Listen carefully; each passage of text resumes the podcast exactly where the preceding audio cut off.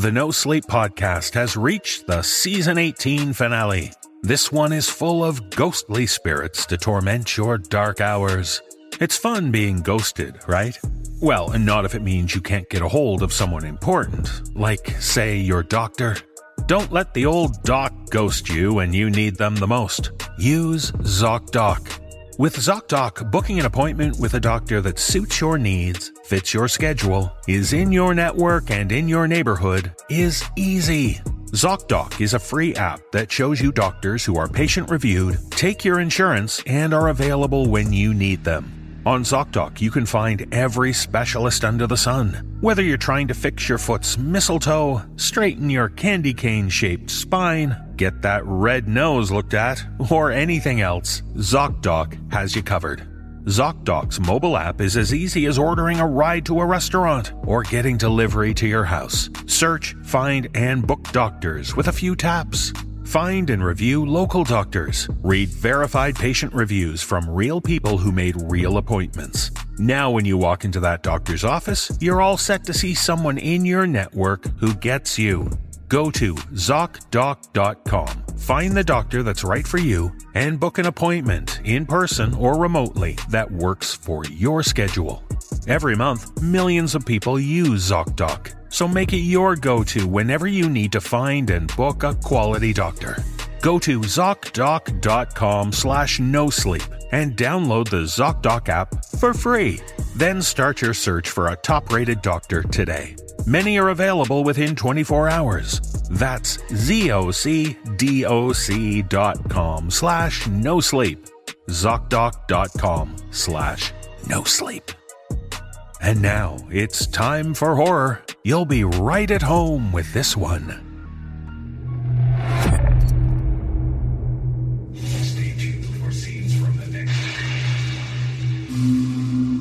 No one had lived in the house for years.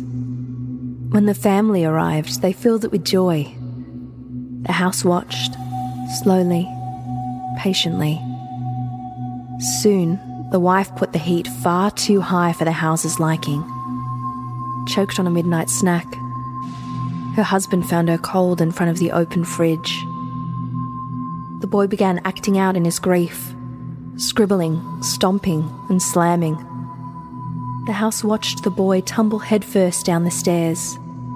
It never liked that rug. The house regarded the father and the girl, malevolent in its slow, deliberate way cautious.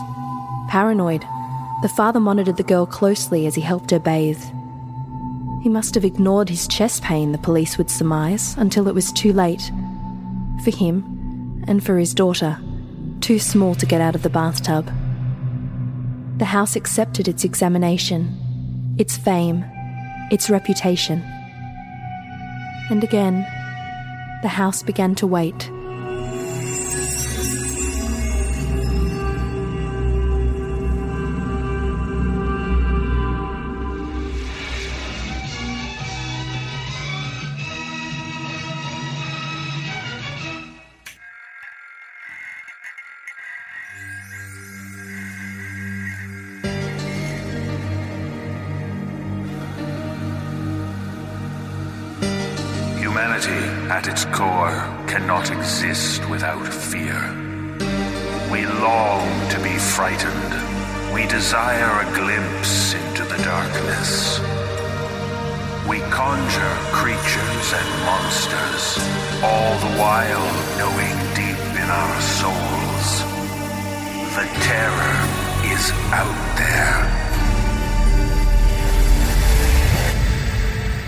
Brace yourself for the No Sleep Podcast.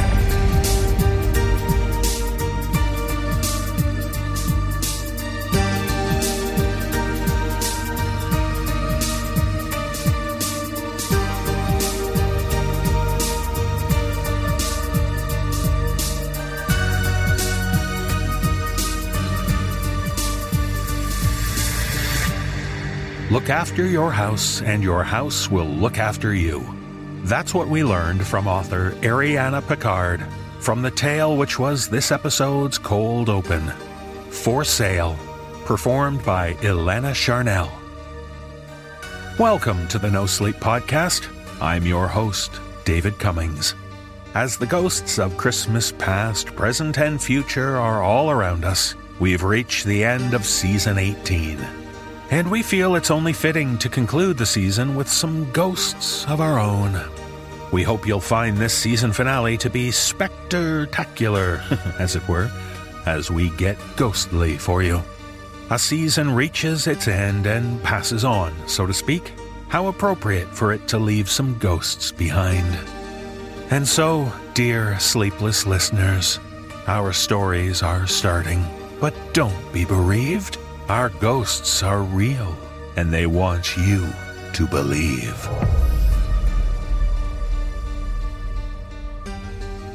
In our first tale, we meet a woman who has returned to her family home. But it's a home in name only, because no one lives there any longer.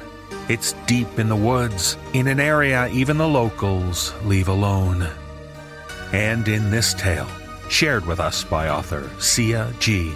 The woman soon discovers why the area has a very important rule don't go outside once the sun sets.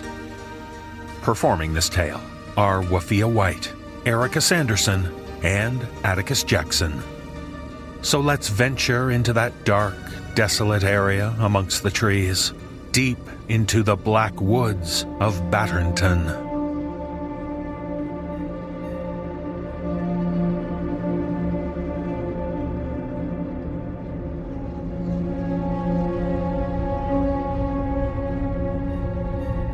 This is probably the last time I can ever return to this house. I don't want to sell it, but no one likes coming out here. I didn't think I could make it this last trip, but it was like the stars aligned and here I am, driving down the forested back roads. I hate these back roads. The hills roll through the landscape like snakebacks, Sometimes the road cuts right through one and the high sedimentary sides act like an open top tunnel. My mother called them reverse canopies. I don't know how they made them or why some hills were climbed and some were plowed straight through. I just know that no one, not a single member of my family, ever drove through it at night.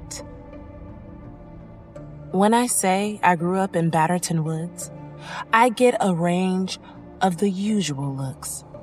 A curious glance from the newcomers in the areas, stifled terrors from the ones my age, and pity discomfort from the older generation. Batternton Woods, its indigenous name long lost or stamped out, was a land of nightmarish myths and gruesome occurrences many who visited never came back, and most smartly avoided it like the plague. It was the namesake of James Batternton, a colonist who arrived in the area with his family of eight and 40 other settlers. He was found four months later on the outskirts of Northwest Virginia, mute. His arms were severed at the shoulders, and the soles of his feet had been walked to the bone. He died before they even made it to the nearest town. A rescue party went to find where the settlement would have been. They returned quietly in the night, two members and four horses less, each sworn to secrecy and a vow of silence. Not a single one would utter or write a single word of the incident, and not a member survived another five years. Most left the earth by their own hands. Some took a few with them. Following that time, the only people deemed unfit enough to build on the land at that time were the free men and the escaped enslaved that ended up in the area, either by their own volition or dumped there by well-meaning but uninformed abolitionists. Surprisingly, they held a peaceful existence in the tormented area. My ancestors were among them. A code was spread amongst the community, guidelines for safety. 1. Do not go outside once the sun sets. If you are home, stay home. If you are away, stay away until dawn. 2. If you get a strange feeling, eyes three feet ahead of you on the ground. Do not look up until you are back home. Three, if something is behind you, run and pray aloud. Four, if you hear it, if you see it, no, you didn't. With these four rules, the people lived quietly and somewhat thrived. There were nearly 70 years of peace, though the people in the surrounding area started to euphemistically refer to the area as the Black Woods. This was until the new people to the area began to covet the lands for development. As they moved in and pushed the free people out, the activity started in mass once more. A whole new church was found dead after the pastor poisoned the communion. He was found licking the cold cheeks of the deceased children. Their parents crumbled beside them. After some time, a boy locked his family in a barn and burned them alive with some of the cattle. He sat curled in the lap of an effigy, an eight foot tall man of hay, whose arms he wrapped around himself in a loving embrace as they watched the flames. As quickly as people moved into Batternton Woods, they moved out. At first, convinced it was all superstition, and then becoming very superstitious themselves. There were those, though, that caught on and mimicked and sometimes intermixed with the freemen until once again there was some semblance of peace with the occasional terrifying event. Batternton Woods was still not a place one would choose to grow up in. Children were homeschooled in groups, the offspring of newcomers explicitly excluded. There was a schoolhouse built in the 60s, but a new teacher from Richmond tried to lead the whole fourth grade class into a pond. She got two. Two was enough. There were shops and a short main street but every store closed 30 minutes before sundown and opened 30 minutes after dawn. The code was law, no matter what. There were no childhood dares of bravery to open doors.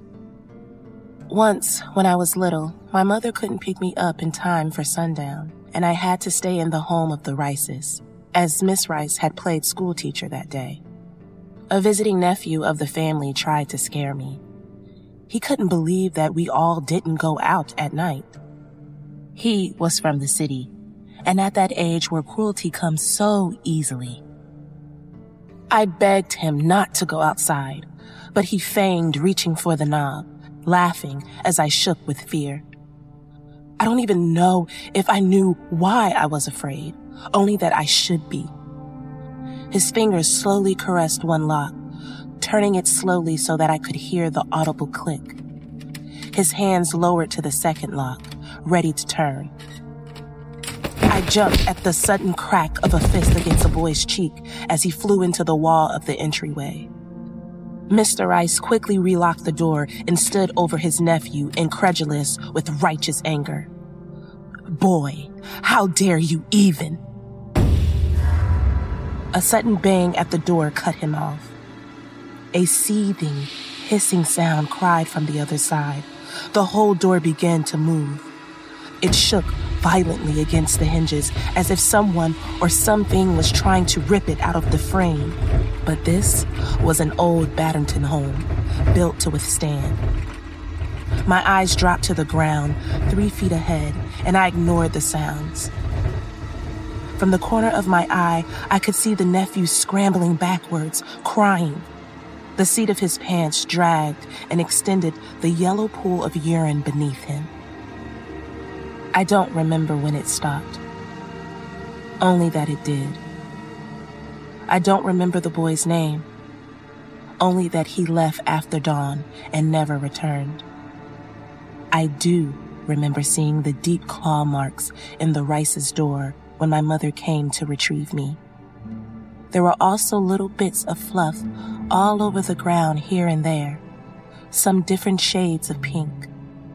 I would later find out that it was all that was left of the Rice's rabbits that were kept in the hutch outside. My father brought and replaced their door the same day as a thank you for watching over me. It's memories like these that make my skin itch as I pull up to my family home. It's empty Surprisingly, there wasn't anything supernatural about my parents' deaths. Cancer, one after the other, breast, colon. Maybe it was the stress of living in an area like this that brought it on. Maybe it was just nature. Regardless, I get screened every year now. Our home was one of the bigger ones in Batternton, more than enough for myself and four older siblings none of whom liked returning. An English paternal great great grandfather moved to the area with his wife. The manor was a wedding gift of sorts. I'm not exactly sure how she died, but his second wife was a free woman from the area. My grandfather told me he would hear his grandmother having conversations in the solarium on the top floor, a place explicitly forbidden for anyone but her after dark. She would then come in and whisper things to his old Englishman grandfather. Sometimes he'd cry, sometimes he'd laugh, but he'd always thank her and kiss her. In a rare bout of curiosity, my grandfather spied an eye into the room. He said a blonde woman in a white dress with half a face and no fingers was floating outside the glass. She stared directly at him and nodded her head in acknowledgement before the door was shut in his face. His grandmother stared down at him in stern disapproval, but didn't punish him. In his words, knowing that she'd never tell him who or what the woman was, was the punishment in itself. I just remember how meaty and wet the nubs of her hands were like they were still bleeding, but I could still see through them. His voice still ached with the thought. His death had been peaceful, in his sleep. I check my watch, and the time to sundown is in the corner, a little less than two hours away. I don't know anyone who grew up here that doesn't check for sunrise and sunset obsessively, religiously, even after moving away. I opened the trunk and grabbed my bags. I'm only staying overnight, maybe two days, but I always pack for a week. You can't trust that you'll be done with your task and able to be out of town before dusk. Better to play it safe and wait, leaving when dawn has settled in. Closing the door, I grab my bags and do a small balancing act, pressing my key fob to lock the car with a small bebop. A half trip up the brick and stone stairs to the wraparound porch of the old Victorian. I set down my suitcase and fumble through my purse for my keys, unlocking my door. I can't quite flip them back in and just shove them in my pocket for convenience. I click up the handle of the case to roll it in, closing the door behind me.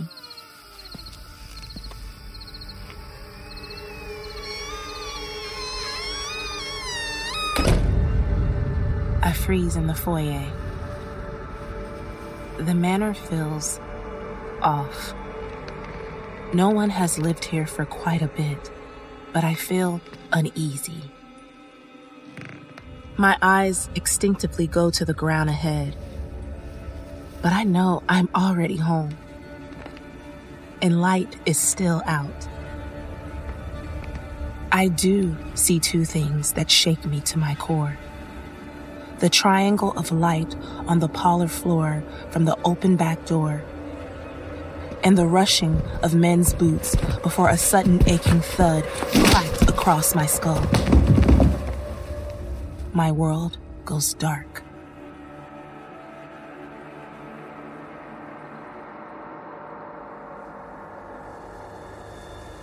I awake as my watch begins to buzz and vibrate against my wrist. Dusk has fallen as my eyes open and slowly adjust to the darkening room. I can see a man pacing and smacking his head. He's not from here, and he's high. I can see that from a mile away.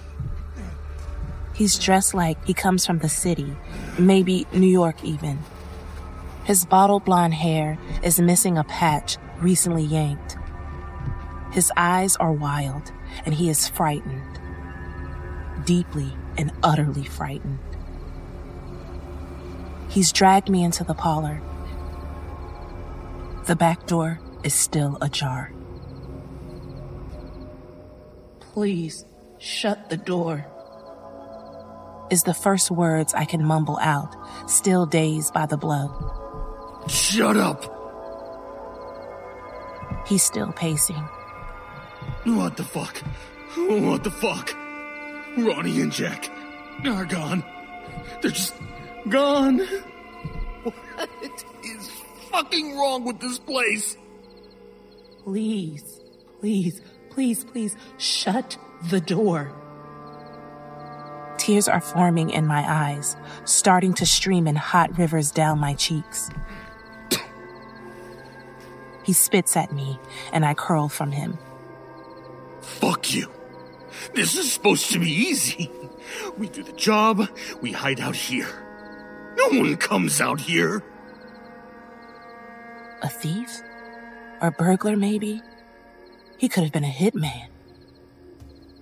Either way, I didn't care who he was or where he was running from. Okay, okay. Just shut the door, please in his haste or confusion, he hadn't tied me up. I do my best to lift myself up.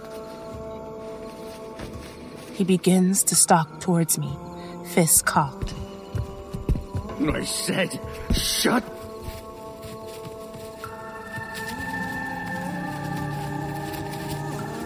We both hear the eager scrambles of something tearing across the forest floor. The open back door, a willing invitation. I throw myself headlong for the foyer as the thing bursts through the door. Joints and sockets cracking and creaking as it wiggles into the too small frame. I cannot look at it. Deep in my spirit, in my soul, I know not to look directly at it. I catch a glimpse of it in the mirror on the parlor wall. It is bony and the size of a horse. It is pale and wet with slime or mucus. The four limbs are bent unnaturally and wrong, like a broken spider, but they move quickly. It doesn't even wait for them to reset from its squeeze through the door. I try to army crawl forward towards the front door, but a sudden weight on top of me knocks my air out. Oh no! You killed that thing! The man grabs my shoulders, turning us and presenting me to the beast. Instinctively, my eyes shut tight and my head turns away. I can feel and smell its rotting breath on me. Sticky, slimy spittle flies against my face, but I refuse to acknowledge it. Even as the man shoves me against it, and I feel my cheeks scrape and open against one of its teeth, I refuse to see it. I refuse to perceive it or the searing pain on my face. It roars at me, and I can feel its flame like acid in the wound, but I will not be moved. I open my mouth and begin to pray. At first, under my breath, and then louder. I mention no God, I call no names, but the prayer rings out nonetheless. I am loved and protected. I pray that you guide me, deliver me, and bring me to safety. Guide me, deliver me, and bring me to safety. Guide me, deliver me, bring me to safety. I am screaming my prayers now, and the man beneath me suddenly lurches. I'm tossed aside and I open my eyes to stare away from the sound. I stumble to my feet, eyes ahead on the ground, ignoring his wails and their sudden stop as a loud, wet crunch fills the air.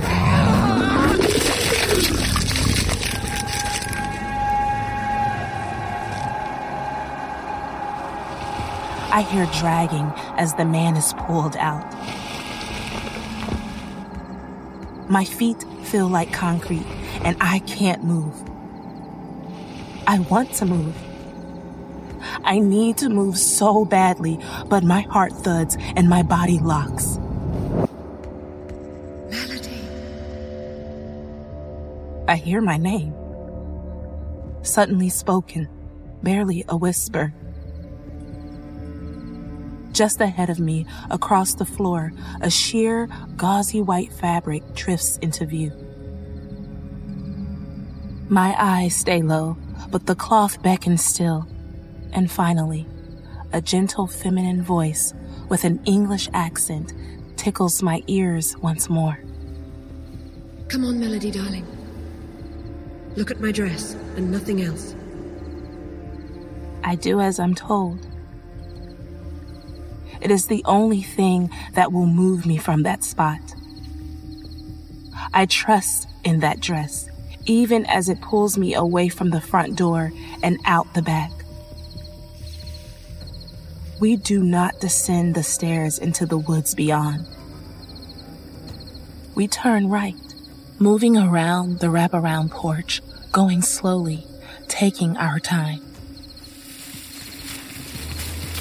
The surrounding forest is a cacophony of noise and movement. There are creatures in the trees shaking the branches, things scurrying across the forest floor. Something so large, around eight feet or taller, is walking beside us. It's so large that it blocks out the moonlight. It careens its giraffe like neck down and sniffs at my face. But my eyes are only on the wispy white fabric of the dress. It's so translucent, I can see the legs underneath. One calf is missing a chunk of flesh and there are claw marks across the thigh above it. Through those legs, I can see the boards of the porch. She pretends to walk for my comfort or my guidance, but I know her feet don't touch the floor. We are almost in the front now. The giant has gone away and let us be. A fingerless palm reaches back to stop me. The wounds still look wet with blood, and I'm sure my shirt feels moist under it. From my peripheral vision, I now see why we took the long way around. A second creature, like the first, is squatted in front of the door, eager and waiting. Occasionally, a too long tongue laps at the knobs in anticipation. I made that mistake long ago, darling, and I have enjoyed watching you grow too much to lose you in such a manner. If you return, please come talk to me in the solarium one evening. I've been so lonely and would love to speak to someone again. Her pretty lilt is soothing to my ears. Your car, dear. I tap my pockets and find my keys, grateful I couldn't put them up earlier.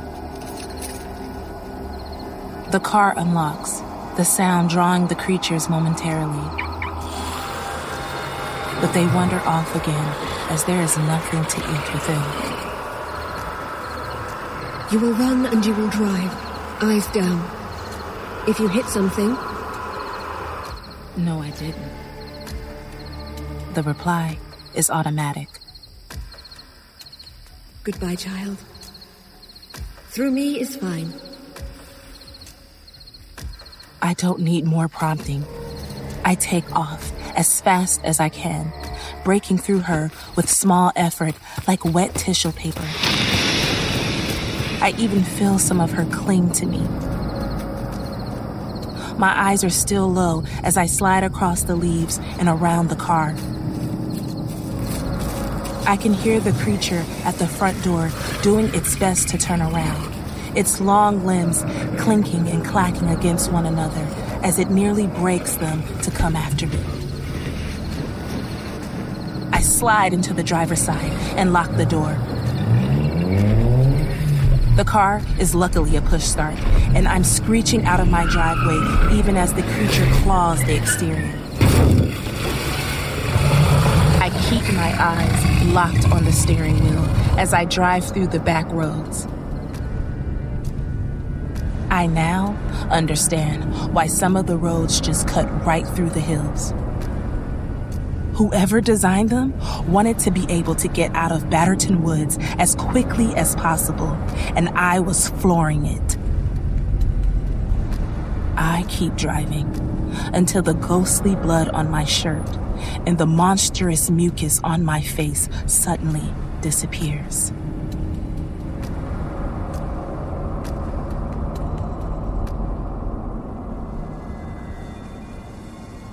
I pulled over into a motel parking lot and cried and sobbed in my car until sunrise. I drove back to the manor, eyes swollen and car clawed, to gather my things in the sunlight. The Rices were already there, cleaning up the blood and refitting a new back door. They hugged me in relief that I was still alive I didn't need to explain anything to them. I just needed to get back out of town before sunset. They made sure of it. Eventually, I did return to the manor. I couldn't sell it. I told my siblings what happened, and they understood my reasoning in a way only growing up in the Black Woods could allow. I now spend a night there every few months, sitting in the solarium talking to Eliza, my great great grandfather's first wife. I sometimes look through her ghostly form to the maddening visions of the creatures below. She says that's the only way to see them fully without going homicidally insane. Even in death, she doesn't know how they got there or why this is.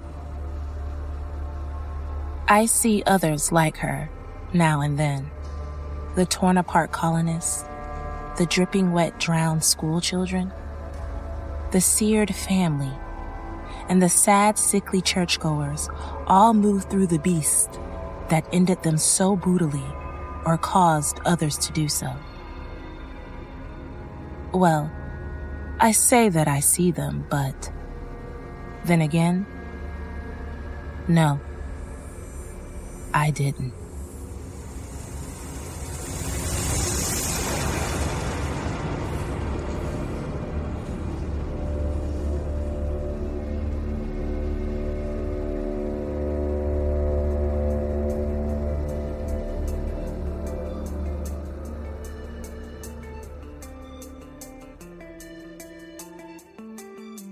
I guess you could say there was a whole manner of ghosts in that story, right?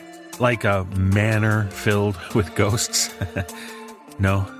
Well, let's travel away from those dark woods as we take a quick break. Ghosts can inhabit almost any place you can think of, so don't let these holidays fill your mouth with foul spirits. From the sweet treats to the long travel, good oral care habits can fall by the wayside over the holidays. Quip makes it easy to stay on track by delivering all the healthy mouth essentials you need for the holiday season and beyond. You've heard me talk about Quip and their smart electric toothbrush with timed sonic vibrations with 30 second pulses to guide a dentist recommended 2 minute clean. It has a lightweight and sleek design for both adults and kids, and no wires or bulky chargers to weigh you down. So if you're traveling this holiday season, Quip can easily come along with you perfect for keeping your teeth as white and fresh as new fallen snow. And when it comes to Quip, you don't have to just take my word for it. Quip has over 26,000 five star reviews, and it was awarded one of Time Magazine's 25 best inventions. And on top of your brushing, you can upgrade your Quip with a smart motor to track and improve your brushing with the free Quip app. Earn amazing rewards like free refills, products, Target gift cards, and more. With stylish and affordable electric brushes starting at just $25, you won't be paying through the teeth for better oral health. Trust me, you've got to try it. Go to getquip.com slash no sleep right now for your first refill free. Plus, shop Quip's lowest prices of the year this holiday season. That's G-E-T-Q-U-I-P dot com slash no sleep. Quip, the good habits company. Now, let's get back to the season finale. For the final tale, I hope you're game to play.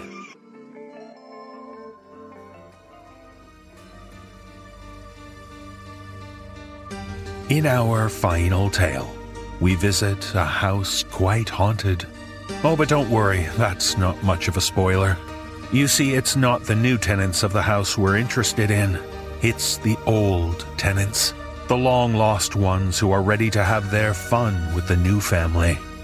And in this tale, shared with us by author Justin Arnold, the ghostly shenanigans might seem playful at first, but we soon learn how deadly serious they are. Performing this tale are Sarah Thomas, Jessica McEvoy, Graham Rowat, Dan Zappulla, Kristen DiMercurio, Jeff Clement, Nikolle Doolin, Jesse Cornett, Erin Lillis, Nichole Goodnight, Kyle Akers, and Elie Hirschman. So, as they say, it's all fun and games until someone, well, until someone realizes they're playing the Haunter's game.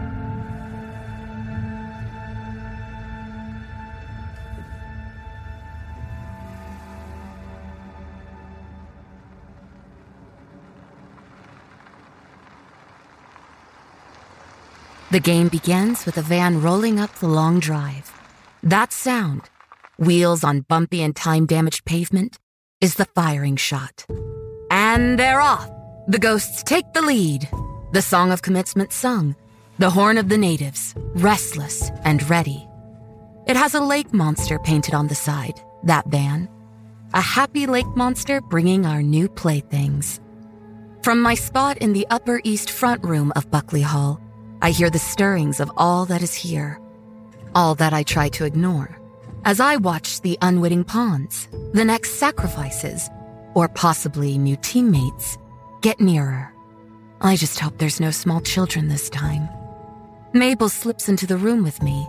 I note the drop of frost that appears on the window pane when she gets too close. Aren't you going to greet them? She asks in her game voice, that innocent, dopey voice of an heiress without a clue. I shake my head, don't even look at her. Can't stand to, now that the game's begun. Mabel sighs. I don't want to go alone, bunny baby. Another moment of silence, and she goes. The frost the only evidence of her visit. That's all we are anymore. Frost. Our new tenants won't even notice. Not at first. They'll be too distracted by the thought of a new home, our old house. Probably never even thought about dying, these people.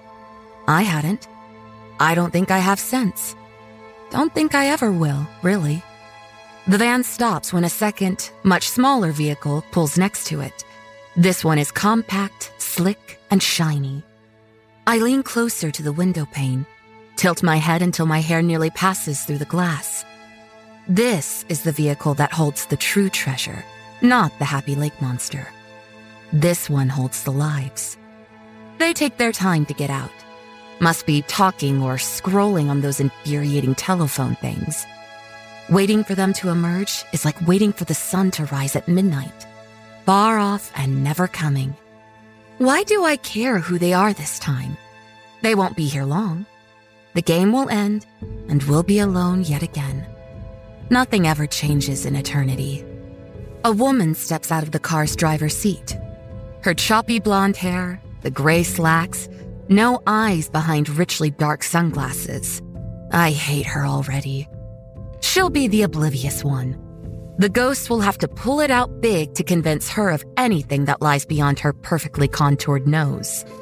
She walks to the van in her torture device heels, the kind that spear the soil as she walks and meets the man who's getting out. He's handsome, in a botherly way, the type who wants to be your friend, but not afraid to give you a slap when you deserve it. I've seen his type a lot too. Too many times have I known this man.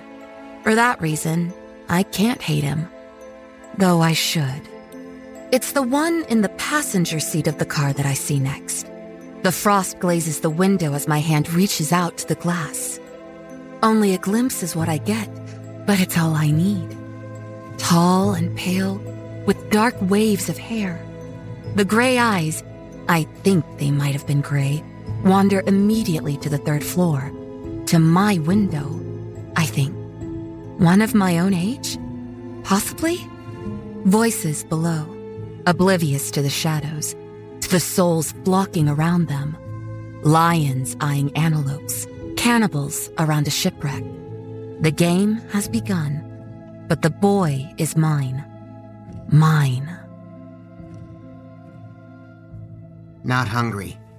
The boy stares at the telephone thing in his hand, pizza untouched on the plate in front of him. You're doing that on purpose. The mother now. He's doing that on purpose. She looks to the father, who is also staring at his telephone thing. It's fine, Jan, seriously. The mother, the Jan, throws her hands in the air. Oh, okay then. It's fine. Just fine. Well, all right then, Connor, I guess you can go text your. Air quotes with her fingers. Internet friends in your room. Just don't make messes and do that hiding of stuff. I'm not hiding stuff! The boy stands and makes his way out. I'm just worried. You didn't come with instructions. But the boy is gone. He's doing it all again. She drops her voice so that only the father, and me in the corner, can hear. He's fine. The father still isn't looking up, so he doesn't notice me listening in the corner, or the man in the bowler hat peeking around the archway next to me. Nor has Jan noticed Mabel in the reflection of the pie safe glass next to her husband. He is not. And we can't overlook it. Boys can have these. these problems too, and I've been reading. Oh? The husband lifts his eyebrows. Reading? Well then, must be true if it's on Google. David. He needs space, Jan. He makes sure to say her name with the hard push, as though to make her smaller. Father types do things like that. He's 16. Now, if it keeps going, then maybe let's talk. But for now, he's 16. In a new house, a large and old one at that. And you need to leave it alone. He doesn't want to do stuff with us anymore. When did he? Flipping houses isn't fun for him. Hell, it isn't fun for us. It's work. Jan scowls. I'm worried about you too, you know. The man, the David, smiles. I've never been better, honey. You know what I mean. In fact, he stands. I feel so good that I think I'm going to go upstairs to the master suite, where in five minutes or so you might find that I'm in the bed, wearing nary a thread. Jan grins. So does Mabel. Oh, really? Jan flutters her eyelashes. Quite possibly. David kisses her cheek and leaves the room. And here we have their first evening in our house. They didn't notice a single one of us. The sun has the bedroom that once was mine, the Upper East one I watched them from just this morning. The bed remains, the small vanity, the wardrobe, but now it has evidence of another life, a new television with video games. I've seen these before from past tenants and a laptop computer. Oh, that I'd had one of these. Electric windows to see the world without an airplane ticket. He has little plugs plunged into his ears, a white coil string running to his telephone thing. If he is still, I hear the faint rumbling of drums and guitars that pipes into his head. If he rustles, I hear the Jan climbing the main staircase, where the David and Mabel, most likely, are waiting. The boy is doing push ups, sit ups, anything that keeps his arms moving.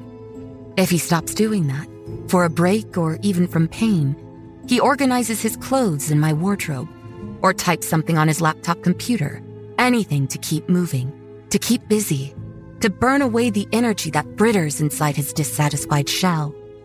In the mirror of the vanity, he inspects his face, twisting his pink lips around watching the way this pulls the flesh of his cheeks against the bone, inspects how much padding there is beneath his chin. There isn't much there, but his eyes, which I can see now that he is closer, are frosted and velvety brown, my favorite eye color when flesh once blessed me. And his nose wrinkles at the sensation of feeling beneath that chin, as though there was anything there to be disgusted by. He is thin and has a little muscle what is there to feel concerned about? His telephone thing lights up, flashes. Without removing the plugs from his ears, he slides a thumb across the screen and holds it to his lips. Yellow. Yellow. Sup? Nothing. What are you doing? Nothing. Our boy paces slowly. In the new room. How's that? Any blood on the walls? Not yet. Dude, you need to look closer. I looked this place up. It's like fucked up, dude. My being prickles at this. Do people on the outside talk about us? We've had visitors who knew about us, wanted to see us for themselves. A television show even starred us. We gave them nothing but a hint for their troubles. What is so fucked up? Well, we've been here all day and no scary shit yet.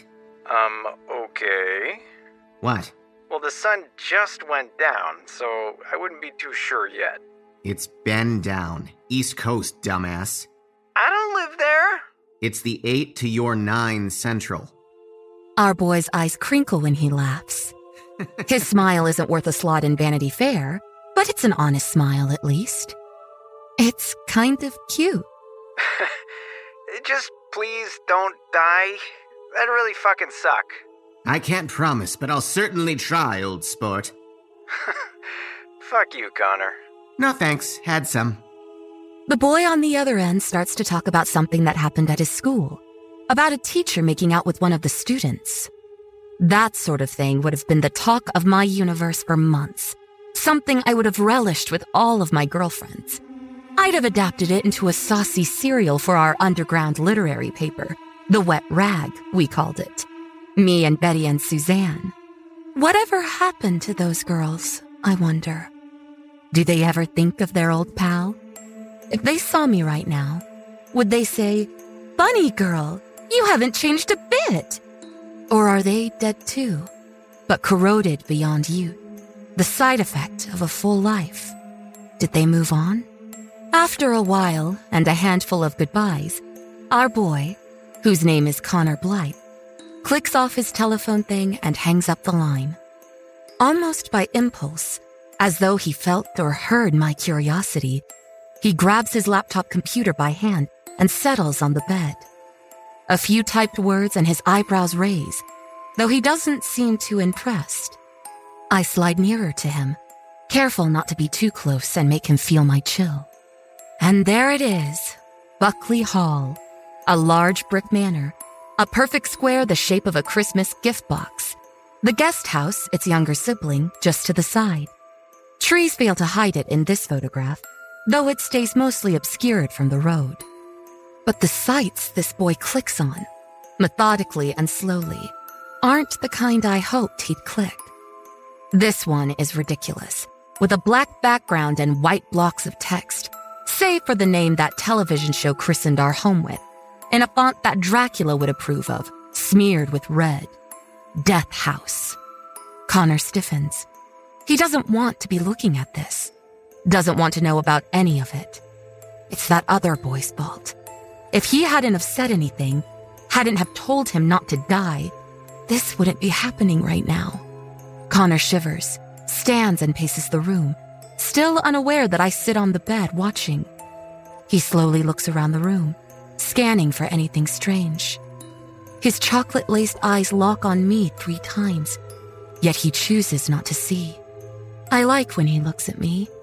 Maybe if he'd seen me in the malt shop, he'd have been pleased to see me too. He tugs at the waist of his sweatpants like a movie western hero, as though to show us he's not afraid and just casually going about his business. He turns on one of his video games, but I can tell in the stiff way he sits and the way he checks over both shoulders now and then, that he has not forgotten what he has read, nor can he choose not to believe it. Not now that he has read it at night, when the sun can't blind what is real, when explanations don't distract suspicion. From my perch on the bed, I can see the excerpt he was reading on the screen, the part about the door. That damned door. If Charles hadn't have, there are some tenants that they really should not play games with, no matter what. Charles, well, he's one of them. The picture is outdated, though. The door is more polished, more inviting. How times have changed. Passing by with scratches and screams, though years of silence have been the welcome alternative. I look at our Connor, who is curled on the ground with his game, the digital version of him some character running around the base of a mountain with a long sword. The flesh on the back of his neck is tightening. Connor, not the character. He runs inside a cave. The character, not Connor. And be it an inspiration or the birth of a terrible idea, Connor puts his gaming controller down. He stands, and now he is heading from the room. I want to stop him. It is safe in here with me, not out in the halls. I have no final claim there. He is down the corridor. I am behind. Down the stairs to the second floor. The little cat is licking its paws on the bottom step. Connor doesn't see our little cat, and his foot goes straight through its body. The cat shrieks, but Connor doesn't hear, just keeps walking. I lift the cat and hold it like a baby in my arms as it pants. And together, we follow the boy. He stops at the master suite for a moment, shivers. The sounds of giggles and heavy breathing trickle through the wide crack beneath the white painted door. Connor makes a heaving sound on purpose as he resumes his trek, and I stifle a laugh. We pass the old nun on the steps, and she smirks at me as I hand her the little cat. Connor doesn't notice. He, of course, can't see the nun. He also doesn't see the albino hand reaching towards his ankle from between the step rails. It's amazing what one overlooks when on the hunt for something. It's at this landing, the middle one before you reach the main floor, the middle of the back staircase, where there is only a window that the small door waits. When polished, it appears almost whimsical, like a bit from Carroll or Travers. But now it is merely wood. Scraps of several coats of paint and polish, all in thin, helter skelter lines of dishevelment. Connor reaches into the pocket of his sweatpants and pulls out his little telephone, takes a flashing picture of the door. Then he reaches out. No! I want to scream as he puts his hand on the knob. He pulls, starts to open the door. I throw myself against it, passing through him as I do. He doesn't even notice the chill, perplexed by the door jamb as I hold myself against it, using all of my energy as he pulls. I feel weaker after a moment. I look up. There's the nun, her rotten smile shining below the black eyes, petting the little cat. Well? I ask of her. She puts the cat down and jumps over the stair railing backwards. Then she's against the door with me, and we make ourselves a phantasmal barricade against Connor's prying hand. He sighs finally, lets go of the knob. He stares at us, past us, at the door. He runs his fingers through his hair and sighs, turns, goes back up the stairs. A retreat. Thank you, I whisper to the nun. Peace be with you. Her voice becomes a hiss as she adds, And a blessed game. She does the sign of the cross the Father, the Son, and the Holy you know what, and is gone. I follow Connor back to his room. He is shutting his laptop with a grand harshness and placing it back on the vanity. Then he pulls out his telephone and thumps his fingers furiously on the screen. Finally, it flashes, vibrates sinfully, and he puts it to his ear. No, I'm not fucking with you. It was opening and then bam, like something pulled it. I'm fucking telling you, something pulled it. My heart drips into my stomach. I didn't mean to scare him. I wanted to protect him, and I did. But now he is scared of me, isn't he? Connor's voice has ascended an entire octave. It's not that, but like, what if there's some psycho hiding in there and coming to kill me? N- no, I can't go get mommy and daddy. They're. they're uh, indisposed. Yeah, fucking sick. My mom's what? Fuck you. After a bit, the talk goes back to that teacher in the school. Connor has to remind his friend that he doesn't know these people. He doesn't go to school anymore, remember? And it's like it never happened. He's a normal boy in a normal house. And a dead girl in a cliched white dress isn't watching. A green skinned nun isn't chanting Latin out in the hallway. And there definitely is no scary door on the bottom landing of the back staircase that they do not want opened. Mr. Buckley built the house. He built it good and strong. Mrs. Buckley loved the house her entire life long. Buckley Jr. hated it all. He hated everything except the knives and axes and blades, those he loved to sling. The Emersons, now they were a match with a beautiful daughter, too. She was so pretty, her daddy was scared he'd lose her, and so he knew. The only way to keep her there was with the mortar and brick. And as she slept, the room became darker. Just her, daddy, and his prick. Little Meggie, she was so cute, with bobby socks to boot. Her bright eyes were green, her smile serene, till her sadness drove her mute. A bottle of poison, a bottle of gin, a bathtub full of blood. The spirits, they did it. Her blood, they spilled it. For that's how the game is won. The blades they slung them, the mortar they mixed, the guest house, the nuns, the door. Don't stay too long, dear, or else you'll belong here. That's how the game is won. The spirits, they did it. The blood, they spilled it. For that's how the game is won. After much tossing back and forth, my boy, Connor, is asleep. Time for me to bathe. Miss Black thinks me to be one of her pupils, one of the young girls brought here over 150 years ago to become a finished young lady, prim and lovely. I have no intention of playing that game with her, usually. But tonight, I allow myself to play along. I let her scrub my face and arms with the rough lye soap. Her pinched, long and stony face scowling at me beneath that tight high bun on the top of her head. At last, when she's finished, I can sink into the tub filled with blood. I can relax, feel at peace. Miss Black goes about her own business, sitting rigidly atop the back of the toilet, tugging and tying at a silver hazed rope in her long, crooked fingers. Had to do it.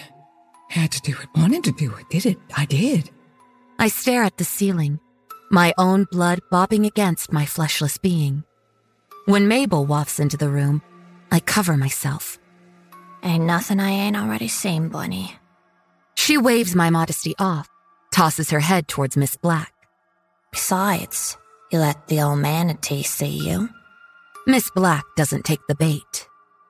Had to do it, did it, I did. I've been getting the grime on the play toys. Mabel sits on the edge of the tub and wades her hand into the bloody water, as though she were a starlet lounging poolside at a Hollywood glamour party. Mama ain't so matronly. Not in the sack. She grins. Regular man maker, that one. I roll my eyes and rest my head against the backside of the tub. Is that all you ever talk about? Hey, we all got our tricks. Well, most of us, anyways what you got lined up for the game. I don't know if I will play. I hesitate. I. I guess I'm just not bored enough like the rest of you. I'm fine with these live ones. so long as he's a live one. Eh, Bunny? Mabel laughs so hard her red curls bounce. Say, Manatee, you gonna do us a reenactment in the guest house? Been a while. Did it, I did. Leave her alone. I pull the bathtub plug with my toes, and the tub starts to drain, leaving droplets of scarlet in a ring around the porcelain. Mabel doesn't listen. Maybe you's just jealous he got a prick and you ain't. Mabel goes closer to Miss Black, who stares blankly ahead. Mabel? Or maybe. Mabel grins at Miss Black. She wants a prick from him herself. You shut your dirty mouth! Miss Black's eyes are gold with fire. She springs from the top of the toilet, slams Mabel into the wall. Get off of me! Get off! Or do you like it rough? Miss Black looks around, bewildered and frightened. Now you've hurt her. Good. She knows what she done. Miss Black flees the bathroom and Mabel follows her to the doorway, screaming. Got my daddy thinking he'd brick us up. That's what she done. You better run! I stand, pulling my white sundress back on, and Mabel turns, all smiles again. Oh, darling, did you get a new dress? Mabel grins and lounges atop the sink now. She's playing her favorite game of pretending to be a fresh, live, happy flapper again. This little number? I flutter my eyelashes. I've had it on for decades. Oh, it is so becoming. She offers her arm and I take it, stepping out of the tub. Like the flicker of a bulb in a storm, Mabel's expression goes somber. That's why we play the game, ain't it? Stick around. Makes us known. You get forgotten, you just go poof, gone. Poof, right out, quick and simple. She sits me on the edge of the tub, hands wrapped tightly around my arms. Scaring ain't killing. Scaring ain't no hurt. You just gotta give them a good screaming, and you're good to go on till the next holiday cheer. Boy, howdy you are. I can't bear when she gets like this. So worked up. So I lie. All right, all right. I pet her hand. No worries. I'll play. You'll give a screaming? I'll give a screaming. Mabel grins. Swell, Bunny, just swell. Say, we gotta get a move on. This first witching hour's almost on us, and I ain't got my good stockings on. I walk with her from the bathroom, but we part at the stairs. I'm going to my room. Mabel nods. That's fine. Maybe knock on the walls or something. I'm going to the master suite. Gonna see what I can do with the Mr. and Mrs. Swell. I turn and go up the stairs to the third floor. My ivory tower, my daddy had called it. I wonder whatever happened to him in the end. Step Monster is in hell, I'm certain. When I enter my room, I poise my hand to knock on the wall, but I stop. Connor looks too peaceful, finely sleeping. He looks dreamy in this moonlight. Scott is on all fours over him, his head hanging low swaying slowly back and forth, dangling that ungodly long tongue over Connor's face. You! Get out!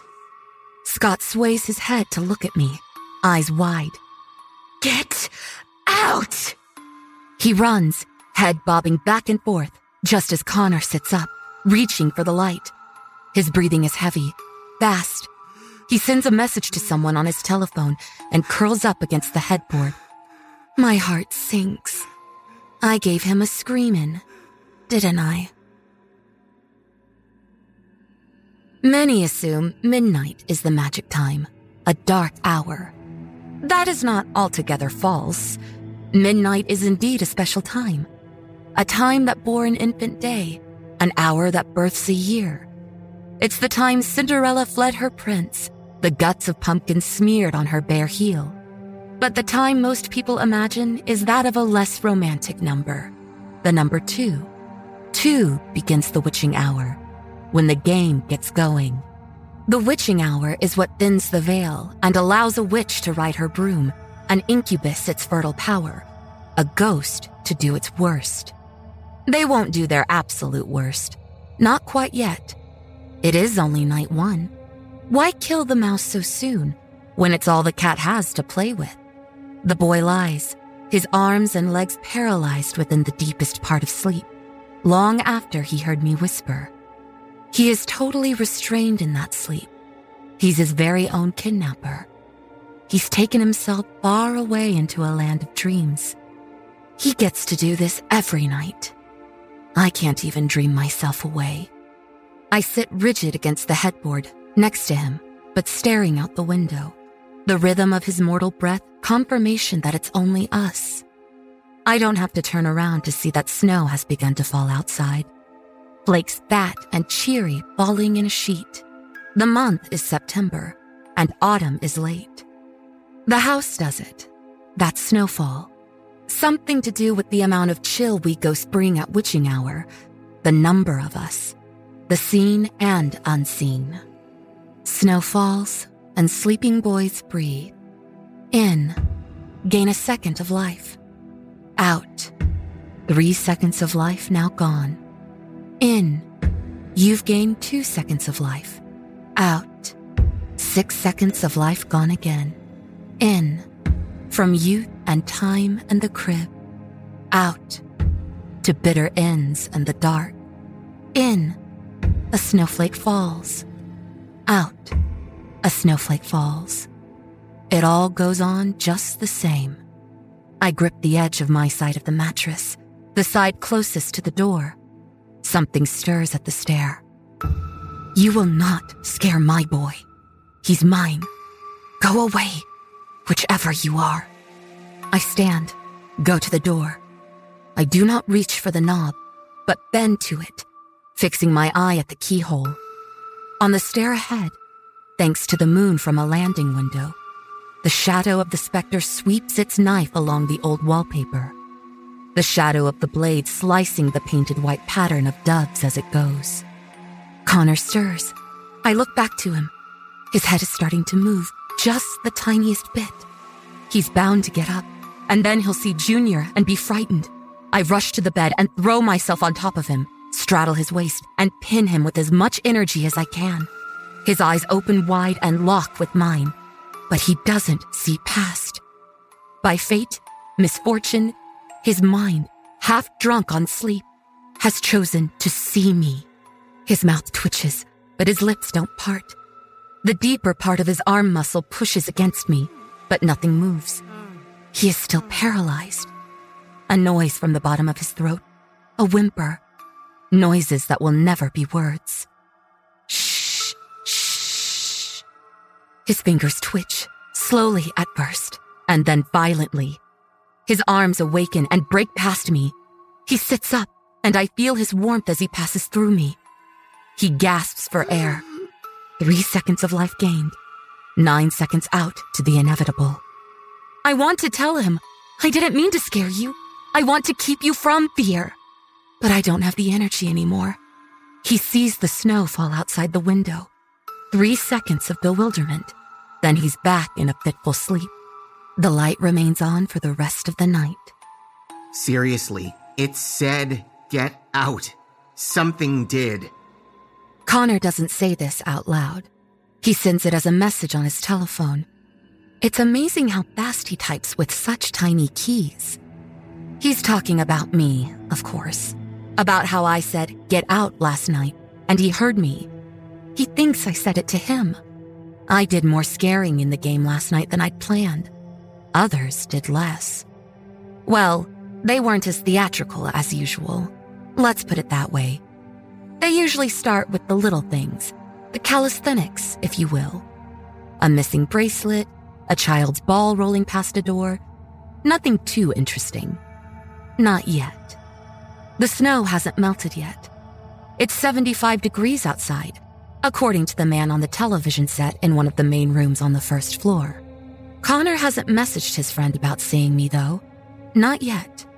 I wonder if he remembers that. And if he does, does he believe it?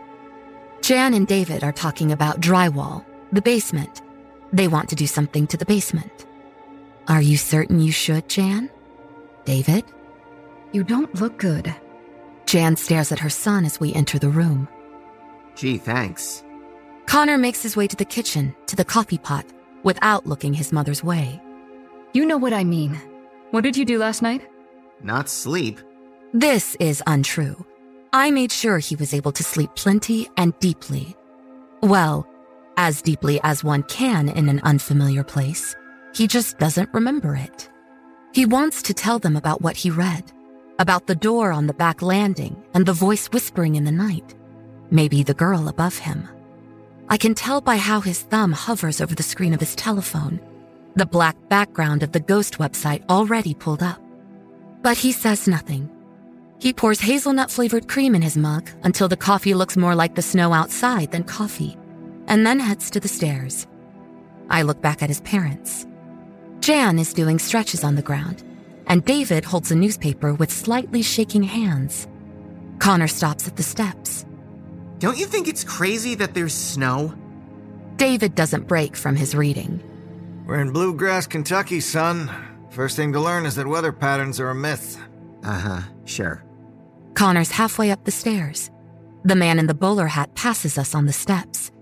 He grins at me and Connor as though he's in on a private joke. Uh huh, sure. Connor glances behind him, straight through me, and continues his climb a bit more quickly now. Connor is asleep, napping deeply in the safety of daylight.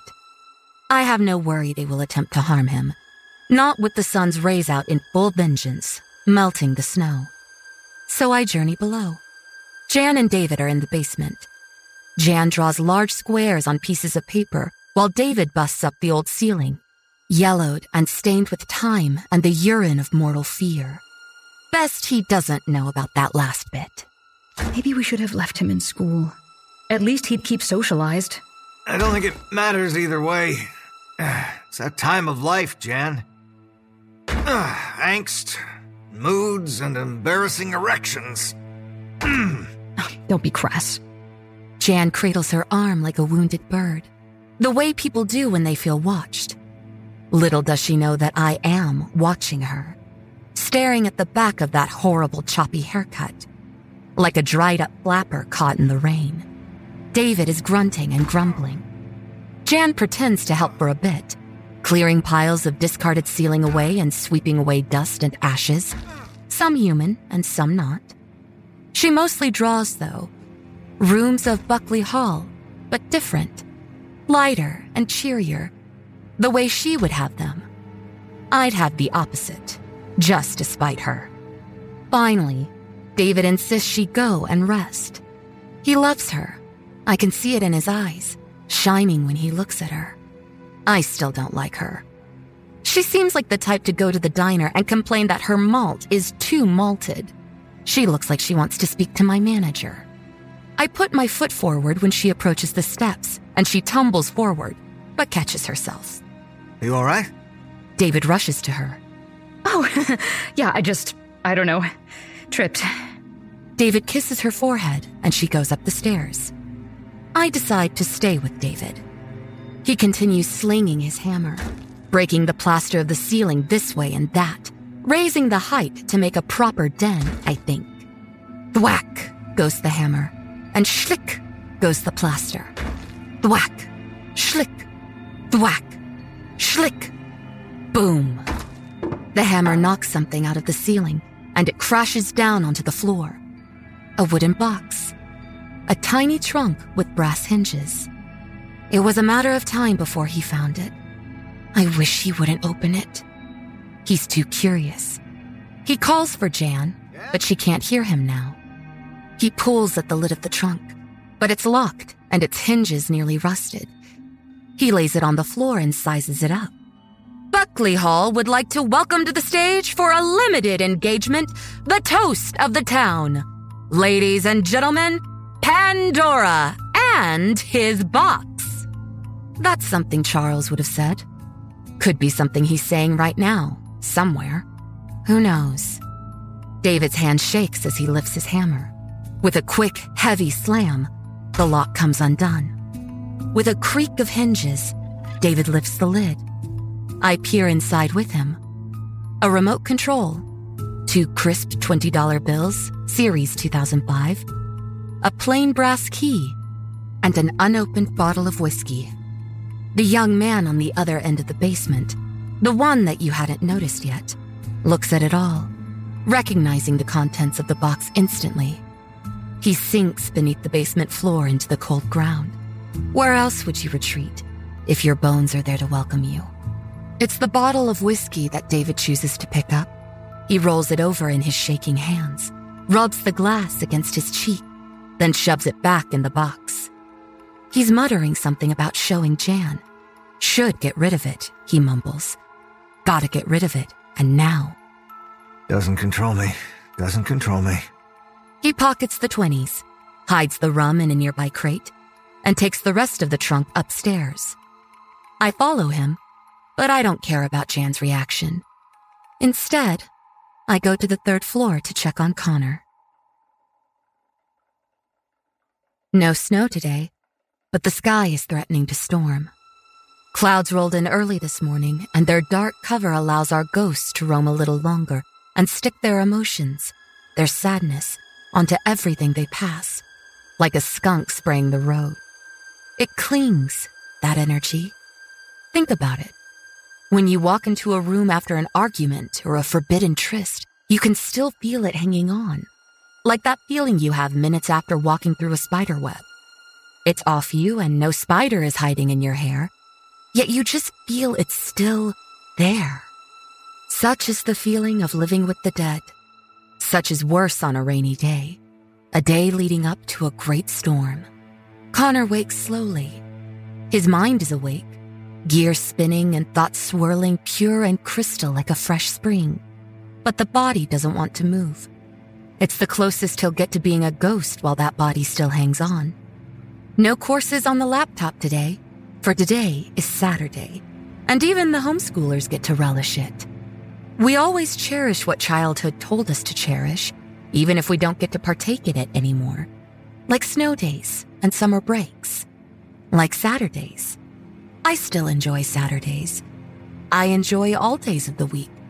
Knowing what day it is keeps them from running together. I could let myself be seen this morning, let him get a good look when his mind is still crystal clear and pure and tranquilized by gloom. But instead, I slip away into invisibility. The idea of him seeing me feels funny, almost shameful, exposed. I just want to watch. He stirs, more animated now, at last lifting his head, his hair disheveled from the pillow and his face disoriented and lost, as though he forgot where he was, a benefit of the deep sleep I gave him.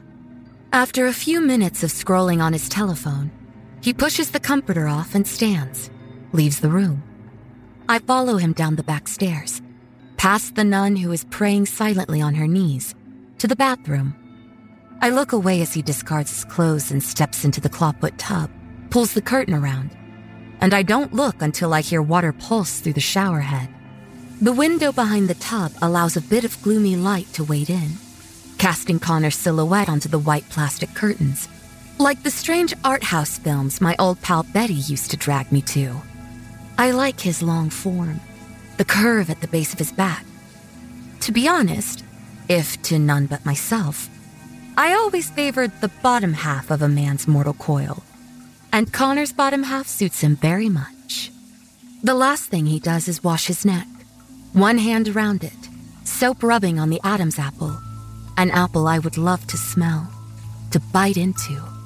I look away, rearrange the toiletries on the little wicker ottoman that Jan moved in. How does she need all these beautifying products if she never even uses them? The water stops running and by instinct, I look over just as the curtain is pulled, and I quickly look away again. But not before I've been clapped with the lasting glimpse of him, naked and wet and clean, as he pulls the towel to himself. Oh, that I could have been a towel in this afterlife. Fingers to my lips, I shush the impending laughter I've brought on myself. He stops moving, but I don't look. I just keep still. Did he hear me? I risk his privacy for confirmation and look over at him. He isn't concerned with me or the noise. He's wrapped in his towel now and is turned to the tub, leaning close to the faucet. A second later, he pulls back, looking over the rest of the tub, the curtain, the shower head. He reaches for the pile of clean clothes he left on the sink, and the towel drops. I look away, the sound of cloth pulled against skin. He's dressed now, in sweatpants and a t shirt, leaving the bathroom quickly, stepping with a mission. He marches down the rest of the back stairs with a glance at the little door on the last landing and goes into the kitchen. Did anyone shave in the bathtub? David and Jan are stirring their coffee. Married couples always stir their coffee together when they play house. I noticed this so many tenants ago. My legs. Did you cut yourself? Jan looks concerned at Connor, as though he's playing a dark game or wants to admit something. No? There's blood in the tub. What? David asks. It's painfully ridiculous the way David asks, as though he's actually saying, How dare you? It's on the faucet and a faint ring around the edge of the tub. You bathed in it? With blood in it? Jan now. Disgusted, assuming, know it all. I hate her. I didn't see it until after. It's probably rust. David stands and heads to the stairs. Gotta be. He's gone, and Jan is following. And Connor goes to the coffee pot because he already knows what he saw. What is he thinking, I wonder?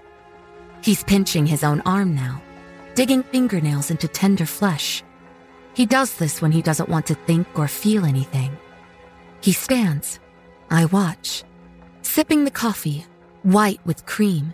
He is otherwise motionless as he stares out the window, rain tickling the pain away. It began a few minutes ago as he stared, elbows propped on the edge of the sink. The kitchen, save the yellow bulb above, is as dim as dusk. Shouts from above, from stress, of the inability to simply scrub my blood off the porcelain and metal of the tub. Can't understand what they're saying. Don't care. Connor's feet start to bend up and down as though he can pedal himself out of the way. I enjoyed wandering the grounds once when I needed an escape from the noise. To my right, the small doorframe into the mudroom, littered with still packed boxes, not living essentials, just things that people such as our tenants might use rolls of paper and blueprints, tools, odd sized nails, and a few whatchamacallits.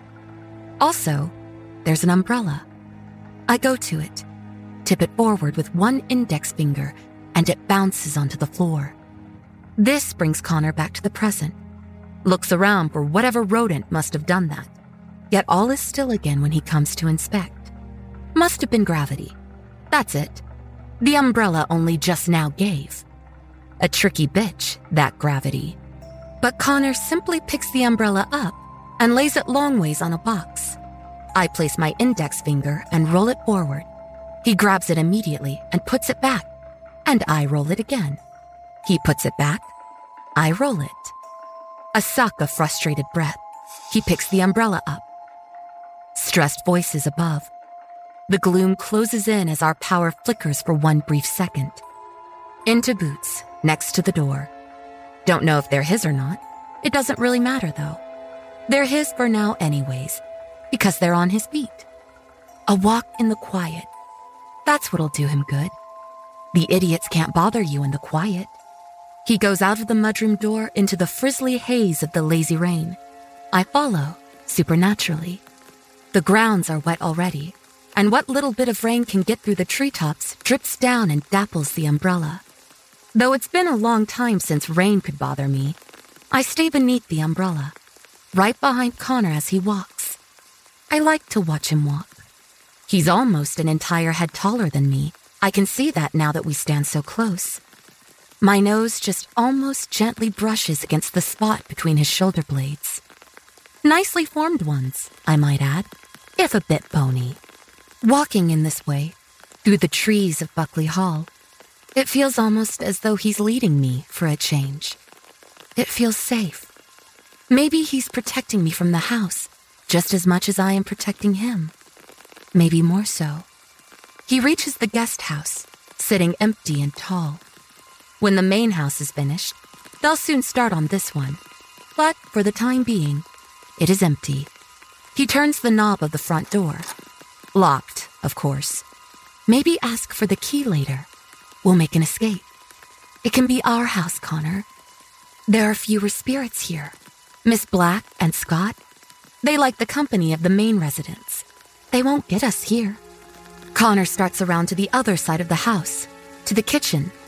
I wonder, what should happen if you were to find the back door unlocked? And it is. For you didn't see, Connor, what I did. How I was able to flip it from the other side and be back behind you without a second lost to time. The door opens, and here we are in the kitchen well appointed, for it was hardly used, even when Miss Black had it. It's really kind of adorable, isn't it? The flowers on the wallpaper, cheery even on mornings as dismal as this.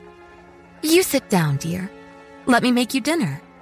Then we can watch Lucy and Danny Thomas and laugh before retiring. There won't be any children to distract us. But he's already gone. He's found the switch and the lights of the main room are on. He's wandered in there. His hand runs a finger along the thick dust that frosts the upright piano. So my housekeeping isn't great. I'll learn to manage, dear. I wish he'd stop walking. He's heading to the stairs now. Emotions are overtaking me, but they are not my own. Emotions, events, they have their own ghosts that linger. We are, all of us, everything in the universe, be us a living thing, broken chair, or even a ghost, susceptible to picking them up. Ghosts such as we are not the only things stuck on a hamster wheel. Don't go up there. Connor, no. Let's walk again. I'll lock the door. I'll never unlock a door again. He's up the stairs.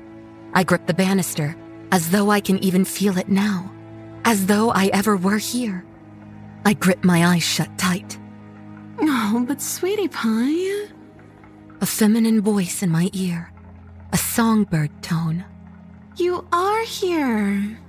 I open my eyes. The guest house is alive once more. The electric bulbs are gone, replaced by the oil lamps of yesteryear. Miss Black is snoring in the armchair, a well worn copy of David Copperfield open and leaning against her stomach, the culprit for her early slumber. Look, she's asleep. No one's here. She'll never know. I don't see the speaker.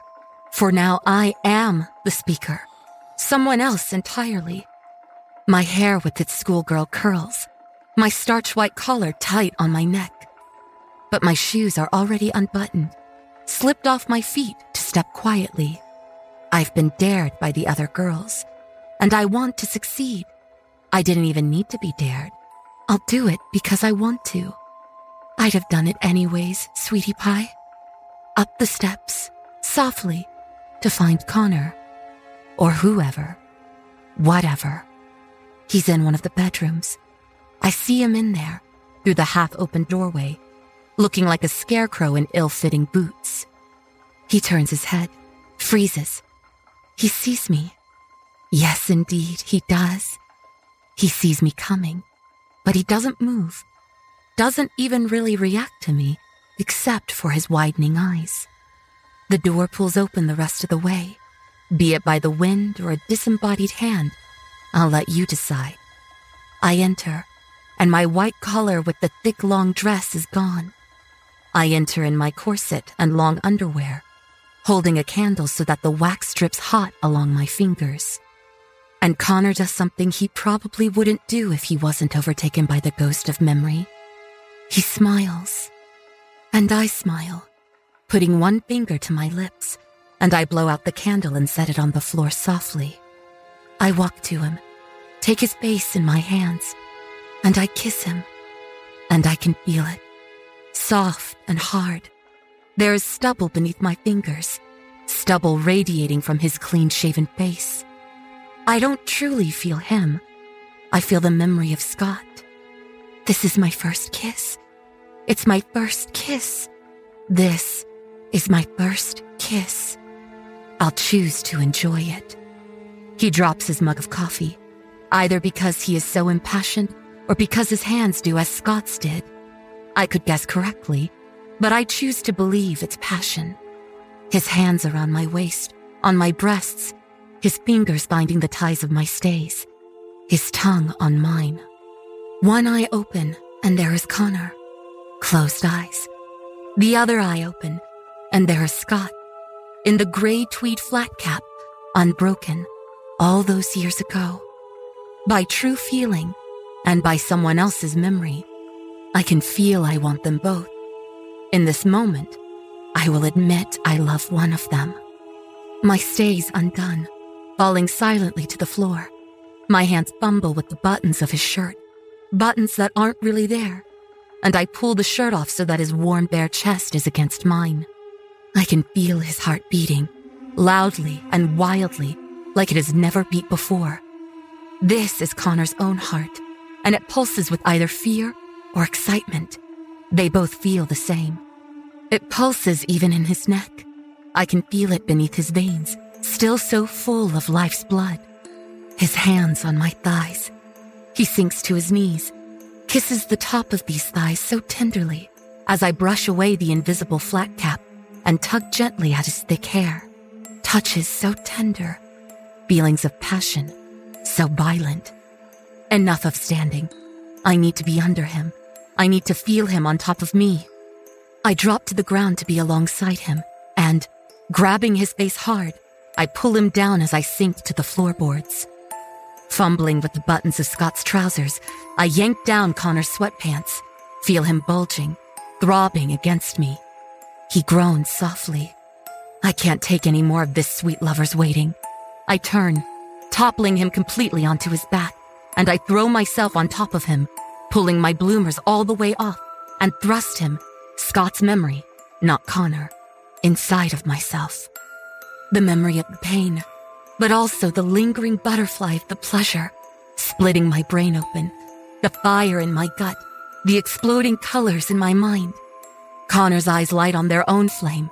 Scott's face twists in its century gone pleasure. Pleasure. Passion. Pleasure. Passion. Pain. My favorite words now. I'm so close to the edge of some unknown thing. The something. Too good not to be a sin threatening to arrive, to break in me and steal everything from me, all that is good, and chase away all that is bad, all that I want riddance of. Connor is tight beneath me, so taken by what he doesn't understand, the fantasy that has come true, the nightmare that is his reality. His face twists up, the irises of his chocolate eyes seeming to melt. And his body is tighter and tighter, and the pulsing, pulsing, pulsing he starts to scream. Oh, how beautiful a sound, that scream. I'll make him scream again and again. Give him a good screaming. Screaming ain't killin', and screaming ain't no hurt. Lightning breaks loud and sudden, and the room fills with white, and I fill with white. The thunder drowns us out, and the rain pours heavy, heavy enough to wash all of Connor's white away, out of me and onto his abdomen, hot and flowing the white, the thunder, the bam, and the red, then the black. Now I'm on the ceiling looking down. The one who called me Sweetie Pie is below me, in my place. Her face is gone, blown to bits. Connor is gasping, retching, Miss Black's rope around his neck as she pulls him away, her sawed off shotgun smoking in her fist. Except it isn't Connor, it's Scott, and he's half dead. Connor sits in the corner, hugging his knees, eyes hidden, sobbing. He'd fallen asleep and dreamt it. That's all. That's what he wants to think. He's not going insane. I want to hold him and shush him and make it all okay. I want to forget it all now. Whatever horrible round of the game was just played. Ghosts, victory. Mortals, bow. But deep down, and more strongly, I really only wish to hear his beautiful screams again. Connor runs, somewhere between Scott's last gasp and Miss Black's fading declaration of what sin is. He found a way to stand and bolt from the room and down the steps before my biggest toe even touched the ground. Wait, does this mean you won't call me tomorrow? Reluctantly, I follow. Truly, I would rather stay and relive this memory over and over again because I could feel him, some version of him, and because it felt like life. Yes, even more than when I had life for myself. But he has run, and I must follow. He's made it out of the guest house now, brandishing that umbrella like a sword, running through the hard rain that has opened up on us. Lightning threatens the world, promises to bring him into my world if he doesn't get away fast enough. He looks over his shoulder back at the guest house, trips over some tangle of brush and falls on his bottom, throws himself into a push up and is running again, his ill fitting boots clomping and bending as he goes. Could he have seen me following? Walking, not running. I keep up with him either way. Thunder claps when he reaches the door to the mudroom. At last, he is back inside, away from one horror and into the next. Shouting, our dear David and Jan, of course. They're in the dining room. Jan screaming, Where is she? And David insisting he doesn't know who or what she's talking about. What do you mean? She was right here. I'm not a fucking idiot. I don't know what the hell you're talking about. She was blowing your brains out. Jan's voice is going to shatter glass if she screeches any higher. Well, wouldn't I know that? It's been so long. Don't you dare. Believe me, I'd remember it just now. What's going on? Oh, what? Is she prettier? Younger? Cuter? There was no one there, Janice! Are you out of your fucking mind? They stand at opposite ends of the dining room table, Connor stuck leaning in the doorway.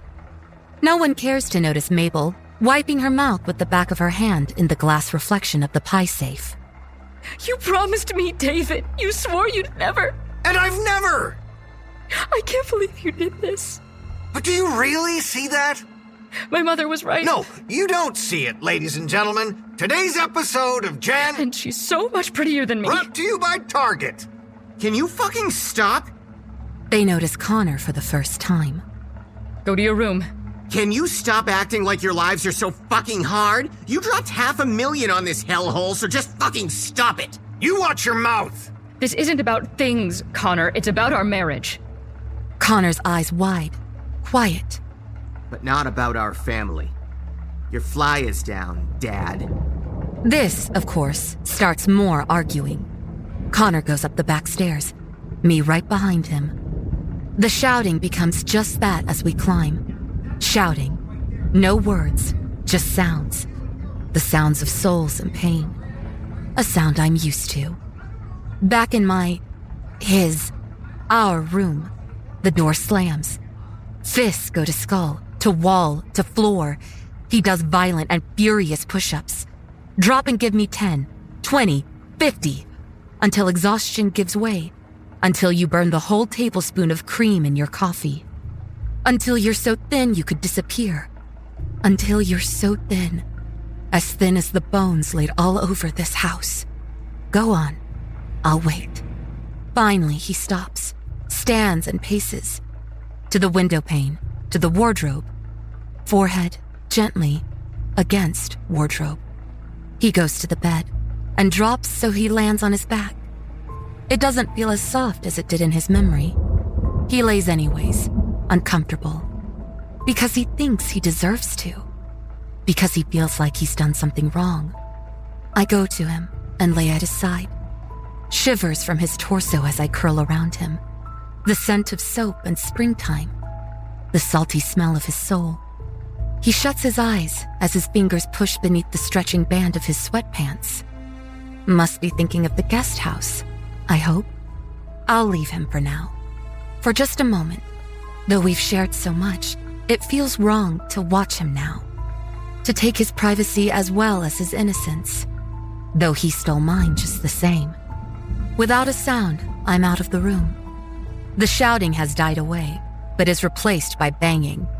The banging of boxes, of ceilings, the banging of anger from the body of a silent mount. Jan is in the mudroom, making sense of unpacked boxes and wondering out loud what happened to her umbrella. David is in the basement.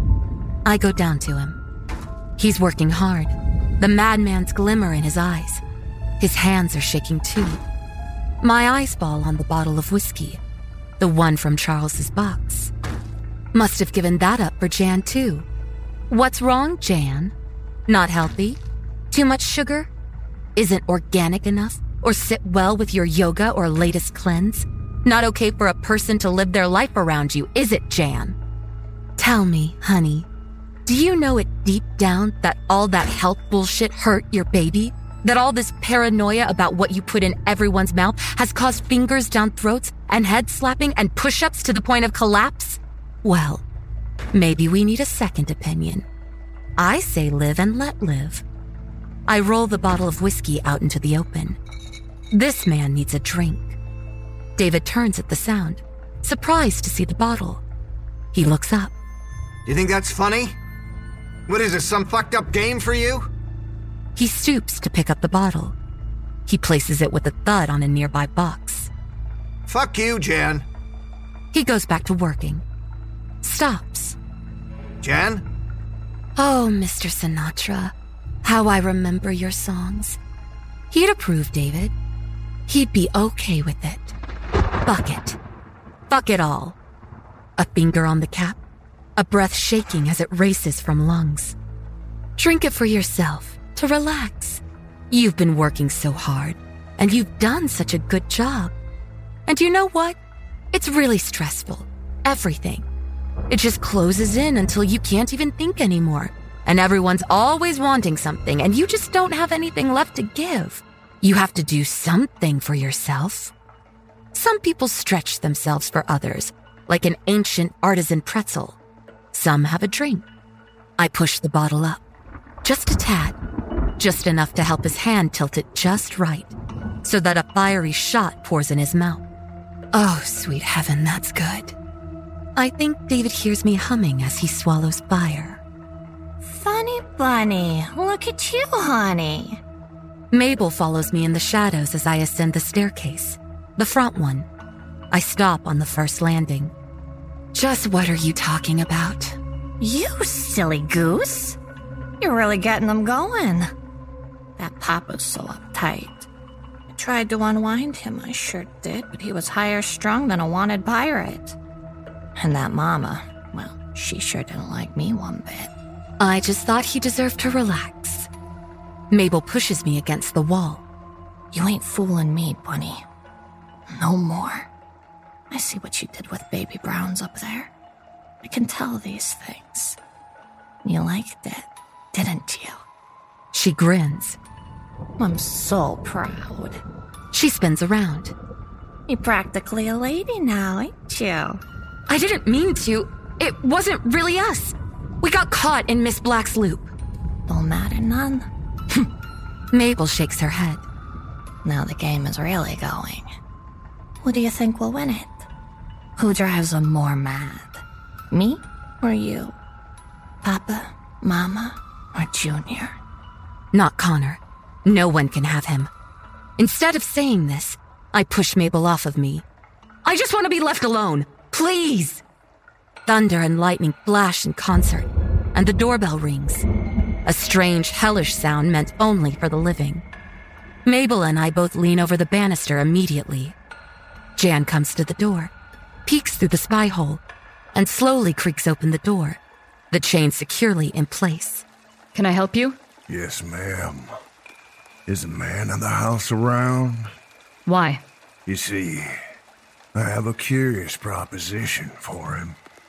I do ask that you let me in. Who are you? Step aside, ma'am, and let me inside. Jan's knees start to shake. Go or I'll call the police. She slams the door shut, as though that would keep him out. Well, Looks like you've done something. Mabel is not amused. Look who you've called up with that damn whiskey bottle, Bunny. I quiver in my shroud. How could? But it was just a bottle. Why didn't I think about this? David, get up here. I go down to the main floor. I can hear David and Jan bickering in the basement below, while I watch the tall shadow of the man drifting past the window. There's a man outside. What man? He's trying to get in. And he will, Jan. Mr. Charles is here, and he would like his box back, please.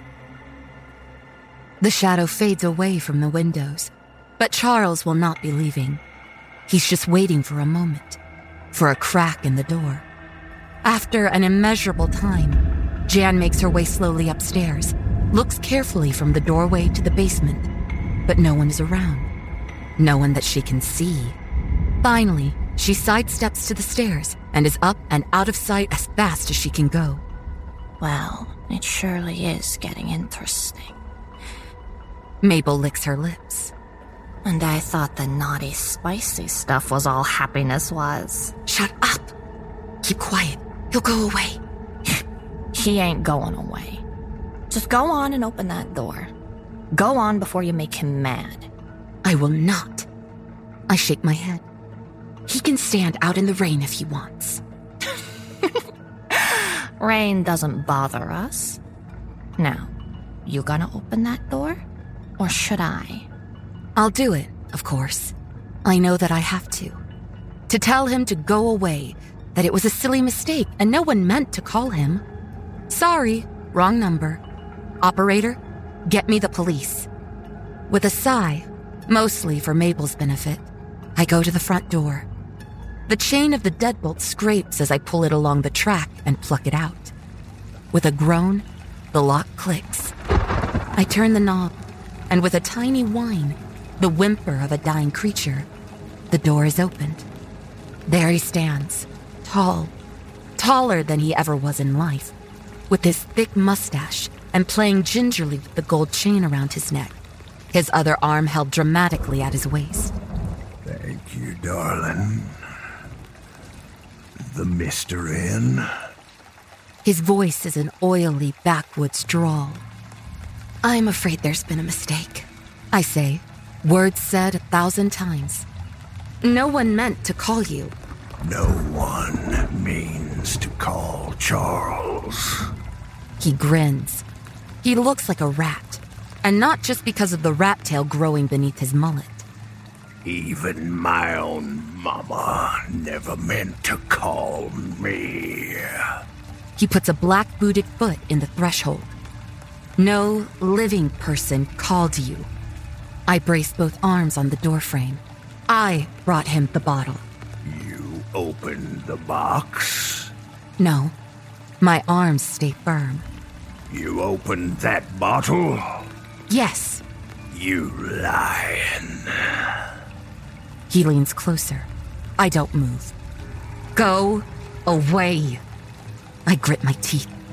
Charles looks at both my hands, looks at me. You really think I can't get through? He slides through me with ease. I whirl around to find him laid back, legs wide open on the couch. You forgetting what we are? No one wants to play with you. Mabel breaks her silence, goes toward him with hands waving dramatically. You play dirty. No one around here likes baby Charles and his mean old games. So you just pick up your toys and shoo on home. Charles snaps up, a spindly hand to Mabel's throat, and he has her in the air. She gags, legs kicking against him. I am home, sugar. Charles drops her and laughs. Then he looks at me. Have a good night, honey. And he exits through the basement door and out of sight. Footsteps on the back staircase, a soft moan of breath against the sound of rain. A moan I felt treasured in my ear. Connor. Shit. I am devoted to my lord. I will spend all eternity devoted to my lord. I made vows to my father, his son, and the holy you know what. I was born Eva Brown. Now I am Sister Mary Eunice. I do not play games. I am honest when I say this. There are some who are not. I like my staircase. It is where I pray. I pretend the window is stained glass and it is a cathedral some days it is the divine Notre Dame. Some days it is the cathedral of my ignorant hometown. I pray, and I pray. I pray for all of us souls. I heard the one called Charles come inside. It seems he is to be feared. I do not fear him. Though I aided the harlot in keeping his door shut on the back staircase. That was for the innocent boy. Young boys and girls need not be corrupted by videotapes. There is enough corruption surrounding them. Tiny computers in their pockets. Pornography a click away. What was that song that the television crew played on their little radio when they set up the equipment? Rape, murder is just a shot away. I liked that song though it is not a hymn. I like things that tell the truth. Sometimes I leave my staircase. I go to other parts of the house. Once I enjoyed going out into the world. I liked to get my hands dirty as I cleaned the sin up. I did it for my lord. I enter the master suite. A soul is pained inside. She weeps, and I let her weep. I know what the blonde one did, and I know what the mister drank. I like this woman, the one they call Jan. She knows she is a woman, and so she is haunted in the worst way. I've met this woman many times over. The woman who burns to be strong, but must be cold in the process, whose love is mistaken for judgment and whose means of being whole are chastised. I know exactly what that is. I am a nun, you see. I know this woman will most likely stay in this house with us all. I pray that I am wrong, but I doubt that I am. I do not approve of games, even ours. I kneel and I pray in the dim light of the suite, the woman who weeps at her vanity lifts her head to the sound of my whispered prayers. She sees me on the ceiling where I have knelt for prayer. My rotting form, once peachy flesh, now green, my tree bark scales. She screams. I do not stop praying, but I know that I must leave. From the ceiling, I drop to the floor and crawl backward. Never turn your back on the afraid, I say. Show them that you carry no hatchet. From the room as she screams. As I pray. The boy, somewhere else in the house, screams too.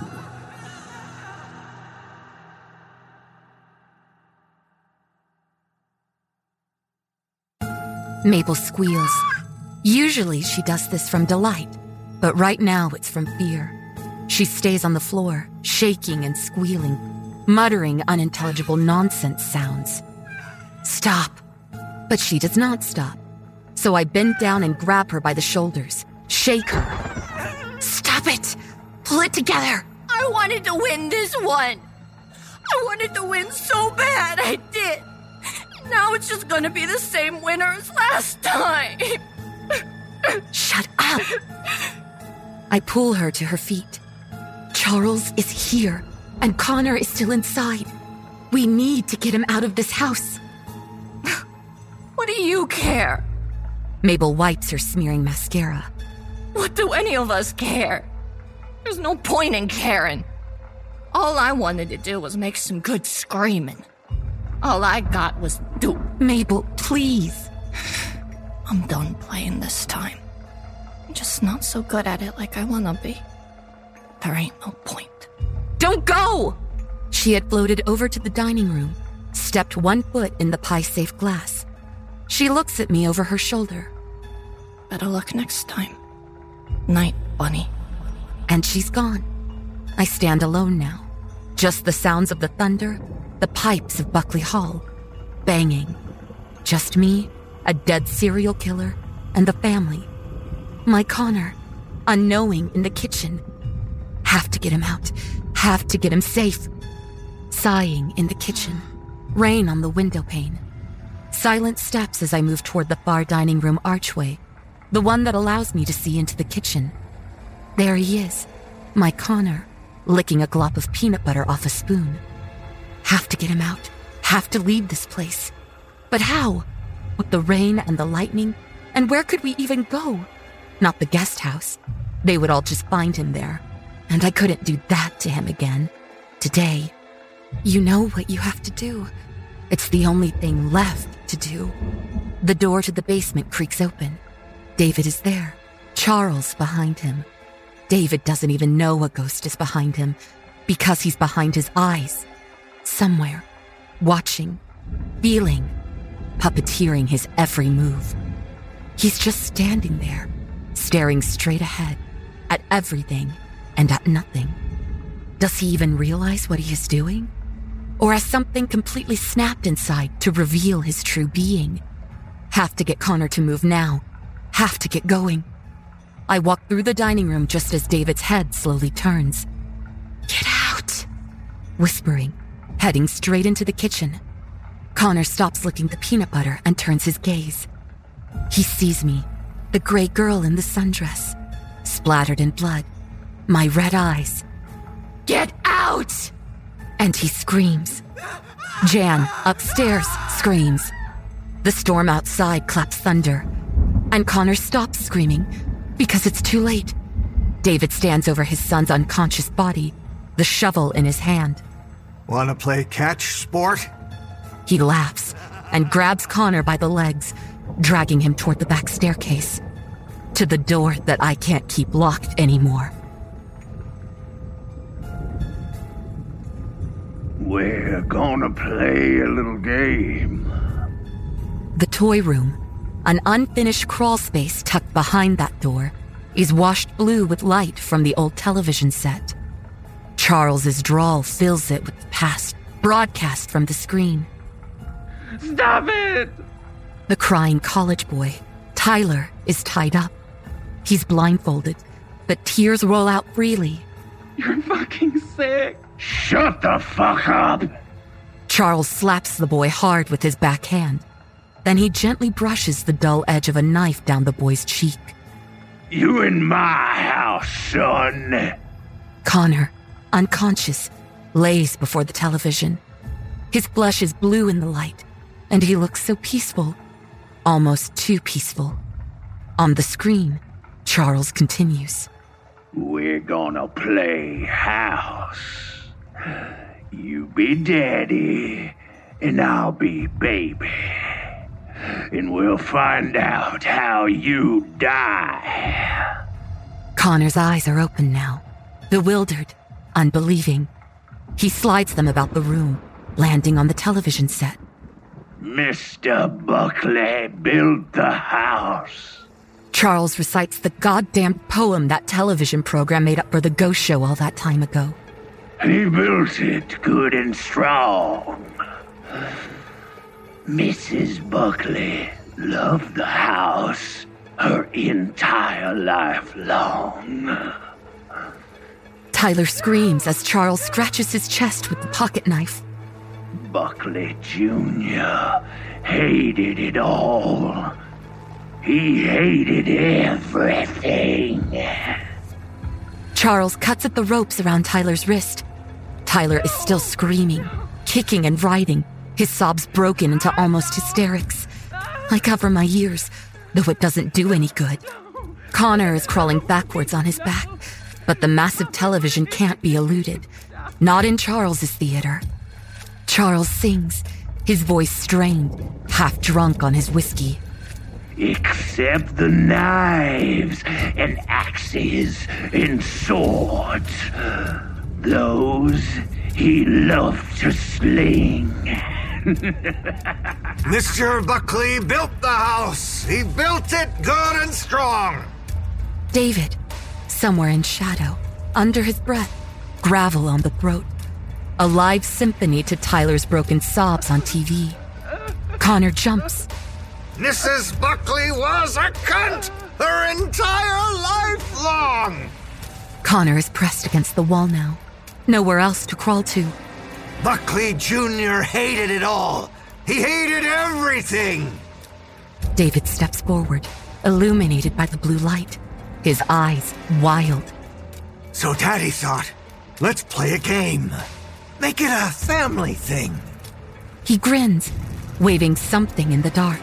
It's not my best, but I ain't no poet. His voice has changed, oily, a drawl. Daddy? It's all Connor can manage. A broken whisper in the dark. Hey, Chav.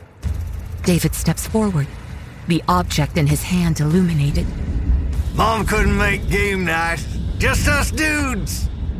Connor screams as David drops Jan's bloody foot onto his son's lap. In his other hand, he waves a bloody meat cleaver. He laughs hysterically as he starts to cry. I just want us to be happy. He wipes his nose on his sleeve, the drawl and oil gone from his voice. Then it returns. You'll never be sad again, boy. You'll never be sad again. Never, ever again. He screams with surprise as the television set topples over onto his back, sending him to the floor. Thunder booms and the power blows. The television shatters around David in the dark. Connor's scream is exquisite in the blackness. When a soul is faced with terror, it has two reactions it may choose from, and only those two. There is bite, in which the soul stays put in an attempt to fend off what is terrorizing it. And then there is flight, in which it chooses to run away, getting out at all costs. It is not up to the bodily owner which the soul chooses. In this moment, Connor's soul chooses flight. He runs, his telephone device serving as a flashlight. Running behind him, I see some sort of recording device is going, capturing it all on his telephone, as Charles did after that fucking television show inspired him. Recording like Tyler never got the option to choose. Up the back stairs he runs. Why do they always go up the stairs and not out the front door? In his room, mine, our room. Good boy. Smart boy. I can keep you longer that way. Clicking the telephone, the sound of a message sent, a video leaving the house, then silence. Just whimpering. No light now. Just the lightning casting a singular line through the closed closet door. Enough to illuminate the gray girl, just for a second. Connor starts to scream, and I press one finger to his lips and another to mine. I lean into him a hand caressing his neck, and I put my lips to his ear. Once, I whisper, there was a girl. She lived in this room. She was the same age as you. Her father had been kind. That was before he married the girl's stepmother, who was pious and cruel. The girl was no longer allowed to have friends. She wasn't allowed to talk to boys either. One day, the girl was asked to a dance by a handsome boy with dark hair and chocolate brown eyes. A lot like yours. But her stepmother would never approve of it. So the girl had to keep it a secret. She made her dress from the white furniture covers in the attic. She rehearsed climbing down the tree from her bedroom window. I slide my eyes towards the closet door the shadows of the tree branches swaying in the storm slice through the crack in the door, washing Connor's face in dark light. But on the night of the dance, the night the girl would finally have friends, finally have a life like the one she used to have, something bad happened. You know the wardrobe? Just beside this closet? Connor nods, shakily. There was a mirror on it, once when the girl was in her new attic sheet dress, admiring herself in the reflection of that mirror. Her stepmother came into the room and caught her. She grabbed the girl by a fistful of her hair and smashed her face into the mirror. It cut her face all over. I pause to wipe a trickle of blood that is seeping out of my cheekbone. No one wanted to be around the girl then, her face so covered with cuts and scars from the mirror. The cuts, they webbed and wove all over her face like a spider web, like a shattered mirror. Her face looked like a shattered reflection. That's what it looked like. And so the girl's sadness grew worse. And the whispers in the house asked her if she wanted to be free. So she said yes. And she slit her wrists in the bathtub and sometimes her blood still fills that tub. Connor shudders in my arms, remembering the splatter he had seen only just this morning. Eventually, the stepmother and her father went away, leaving the girl in the house. But she isn't alone. I near my lips to Connor. You aren't alone, my dear. My tale is cut short by the silence of the house broken Someone has cranked up the old phonograph downstairs, and song is filling the house. Ladies and gentlemen, old blue eyes. Heavy footsteps, one after the other. Connor's face is twisting up, his lips squirming and fluttering as tears squeeze from his eyes. The guest house? You? I barely nod. I hope he sees the love in my eyes. My name is Mickey.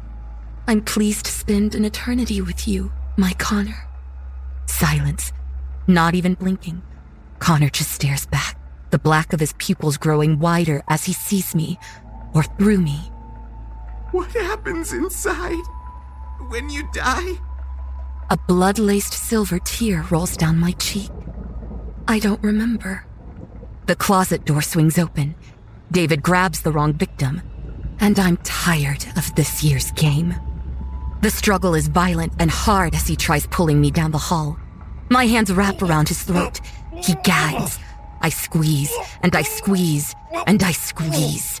I squeeze until I can see Charles himself pushing from David's bulging eyeballs. Fuck you, bitch! Charles darts to the corner. Always so sore, that one. You're an asshole when you drink, Charles. My Connor's alive. The final boy. Is that what they call the survivor of a game of horrors? I walk back to the bedroom. Stiffen. There's my Connor, pinned to the wall, whimpering, too afraid to even sob, with Junior Buckley holding a knife to his throat. we likes the skins off. We likes the meats better without the skins. Poor Connor wets himself.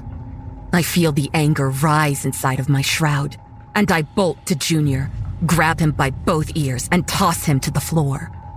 Connor runs then, out of the room, out to the landing where he trips over the corpse of David, shrieks. I sigh, slowly go to him. Charles is shaking his head with disbelief. Ain't fair. It ain't fucking fair. Connor turns to me, his back against the stair rail. Please. I'll see you soon, baby. I hold my palm out. Good night. I gently push my fingers against his chest. A quick tumbling of the mortal coil over the rail, the crunch of skull and spine on the stairs below. I slump against the rail, exhausted. God damn it. God fucking damn it, son of a bitch. He comes to the rail, peers over with me. The song ends on the phonograph, and the rest of the record plays, no longer trapped on the same tune now that the game is done. I bob my head slightly to the tune as we stare down at the beautiful, smashed corpse of Mike Connor, his warm blood christening the stairs of our home my most beautiful prize. You won, you bitch. Charles shakes his head. You fucking won. I slowly look at him, grinning. Don't I always?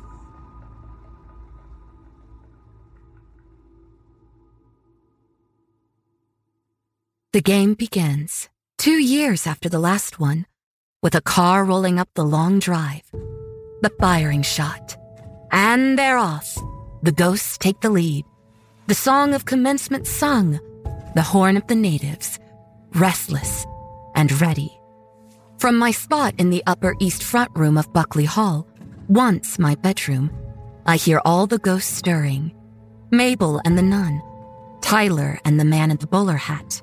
Junior Miss Black, Scott, Jan, reaching for her foot, David, coughing and scratching at his throat. A pair of hands wrap around and grip my waist from behind.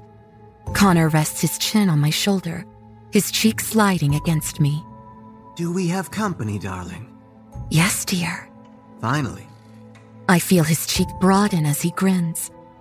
The car stops, and a young man steps out. I knew he wouldn't stay away. Connor's grin slackens a little. It's his friend, his best friend when he was alive, the one he'd spoken to on the telephone with that very first night. It seems like a lifetime ago. The young man unloads equipment from the car a camera, a computer. Just another television appearance, I suppose. He's come to find me, you know. He thinks I'm just a ghost now. I don't believe in ghosts.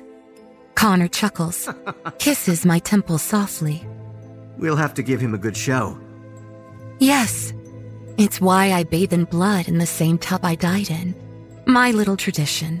It's why Mabel has to talk herself into it. Screaming ain't no hurt. Stay remembered and don't go poof, begging me to just give him a screaming. Or did you think she was trying to convince me to play at all? Hmm? You have much to learn if you're going to haunt my house. But no box in the basement this year. I promised Connor, promised the parents. We'll see if I keep it.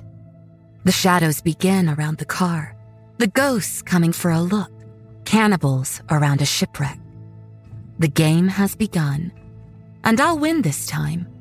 I always win. Come, dearest. I take Connor's hand. Let me show you how it's done. We will win. Won't we always?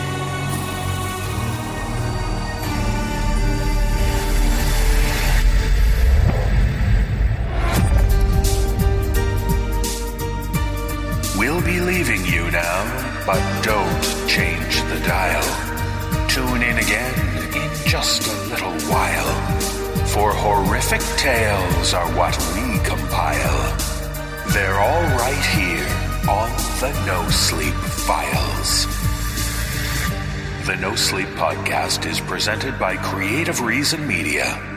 The musical score was composed by Brandon Boone. Our production team is Phil Michalski, Jeff Clement, and Jesse Cornett. Our creative content manager is Olivia White. Our editor in chief is Jessica McEvoy. If you would like to find out how you can hear the extended editions of our program, please visit thenosleeppodcast.com to learn more about our season pass program. 25 episodes, each over two hours long, and three exclusive bonus episodes, all for only $25. On behalf of everyone at the No Sleep Podcast, we thank you for joining us at the No Sleep Files. This audio program is copyright 2022 by Creative Reason Media, Inc., all rights reserved. The copyrights for each story are held by the respective authors. No duplication or reproduction of this audio program is permitted without the written consent of Creative Reason Media, Inc.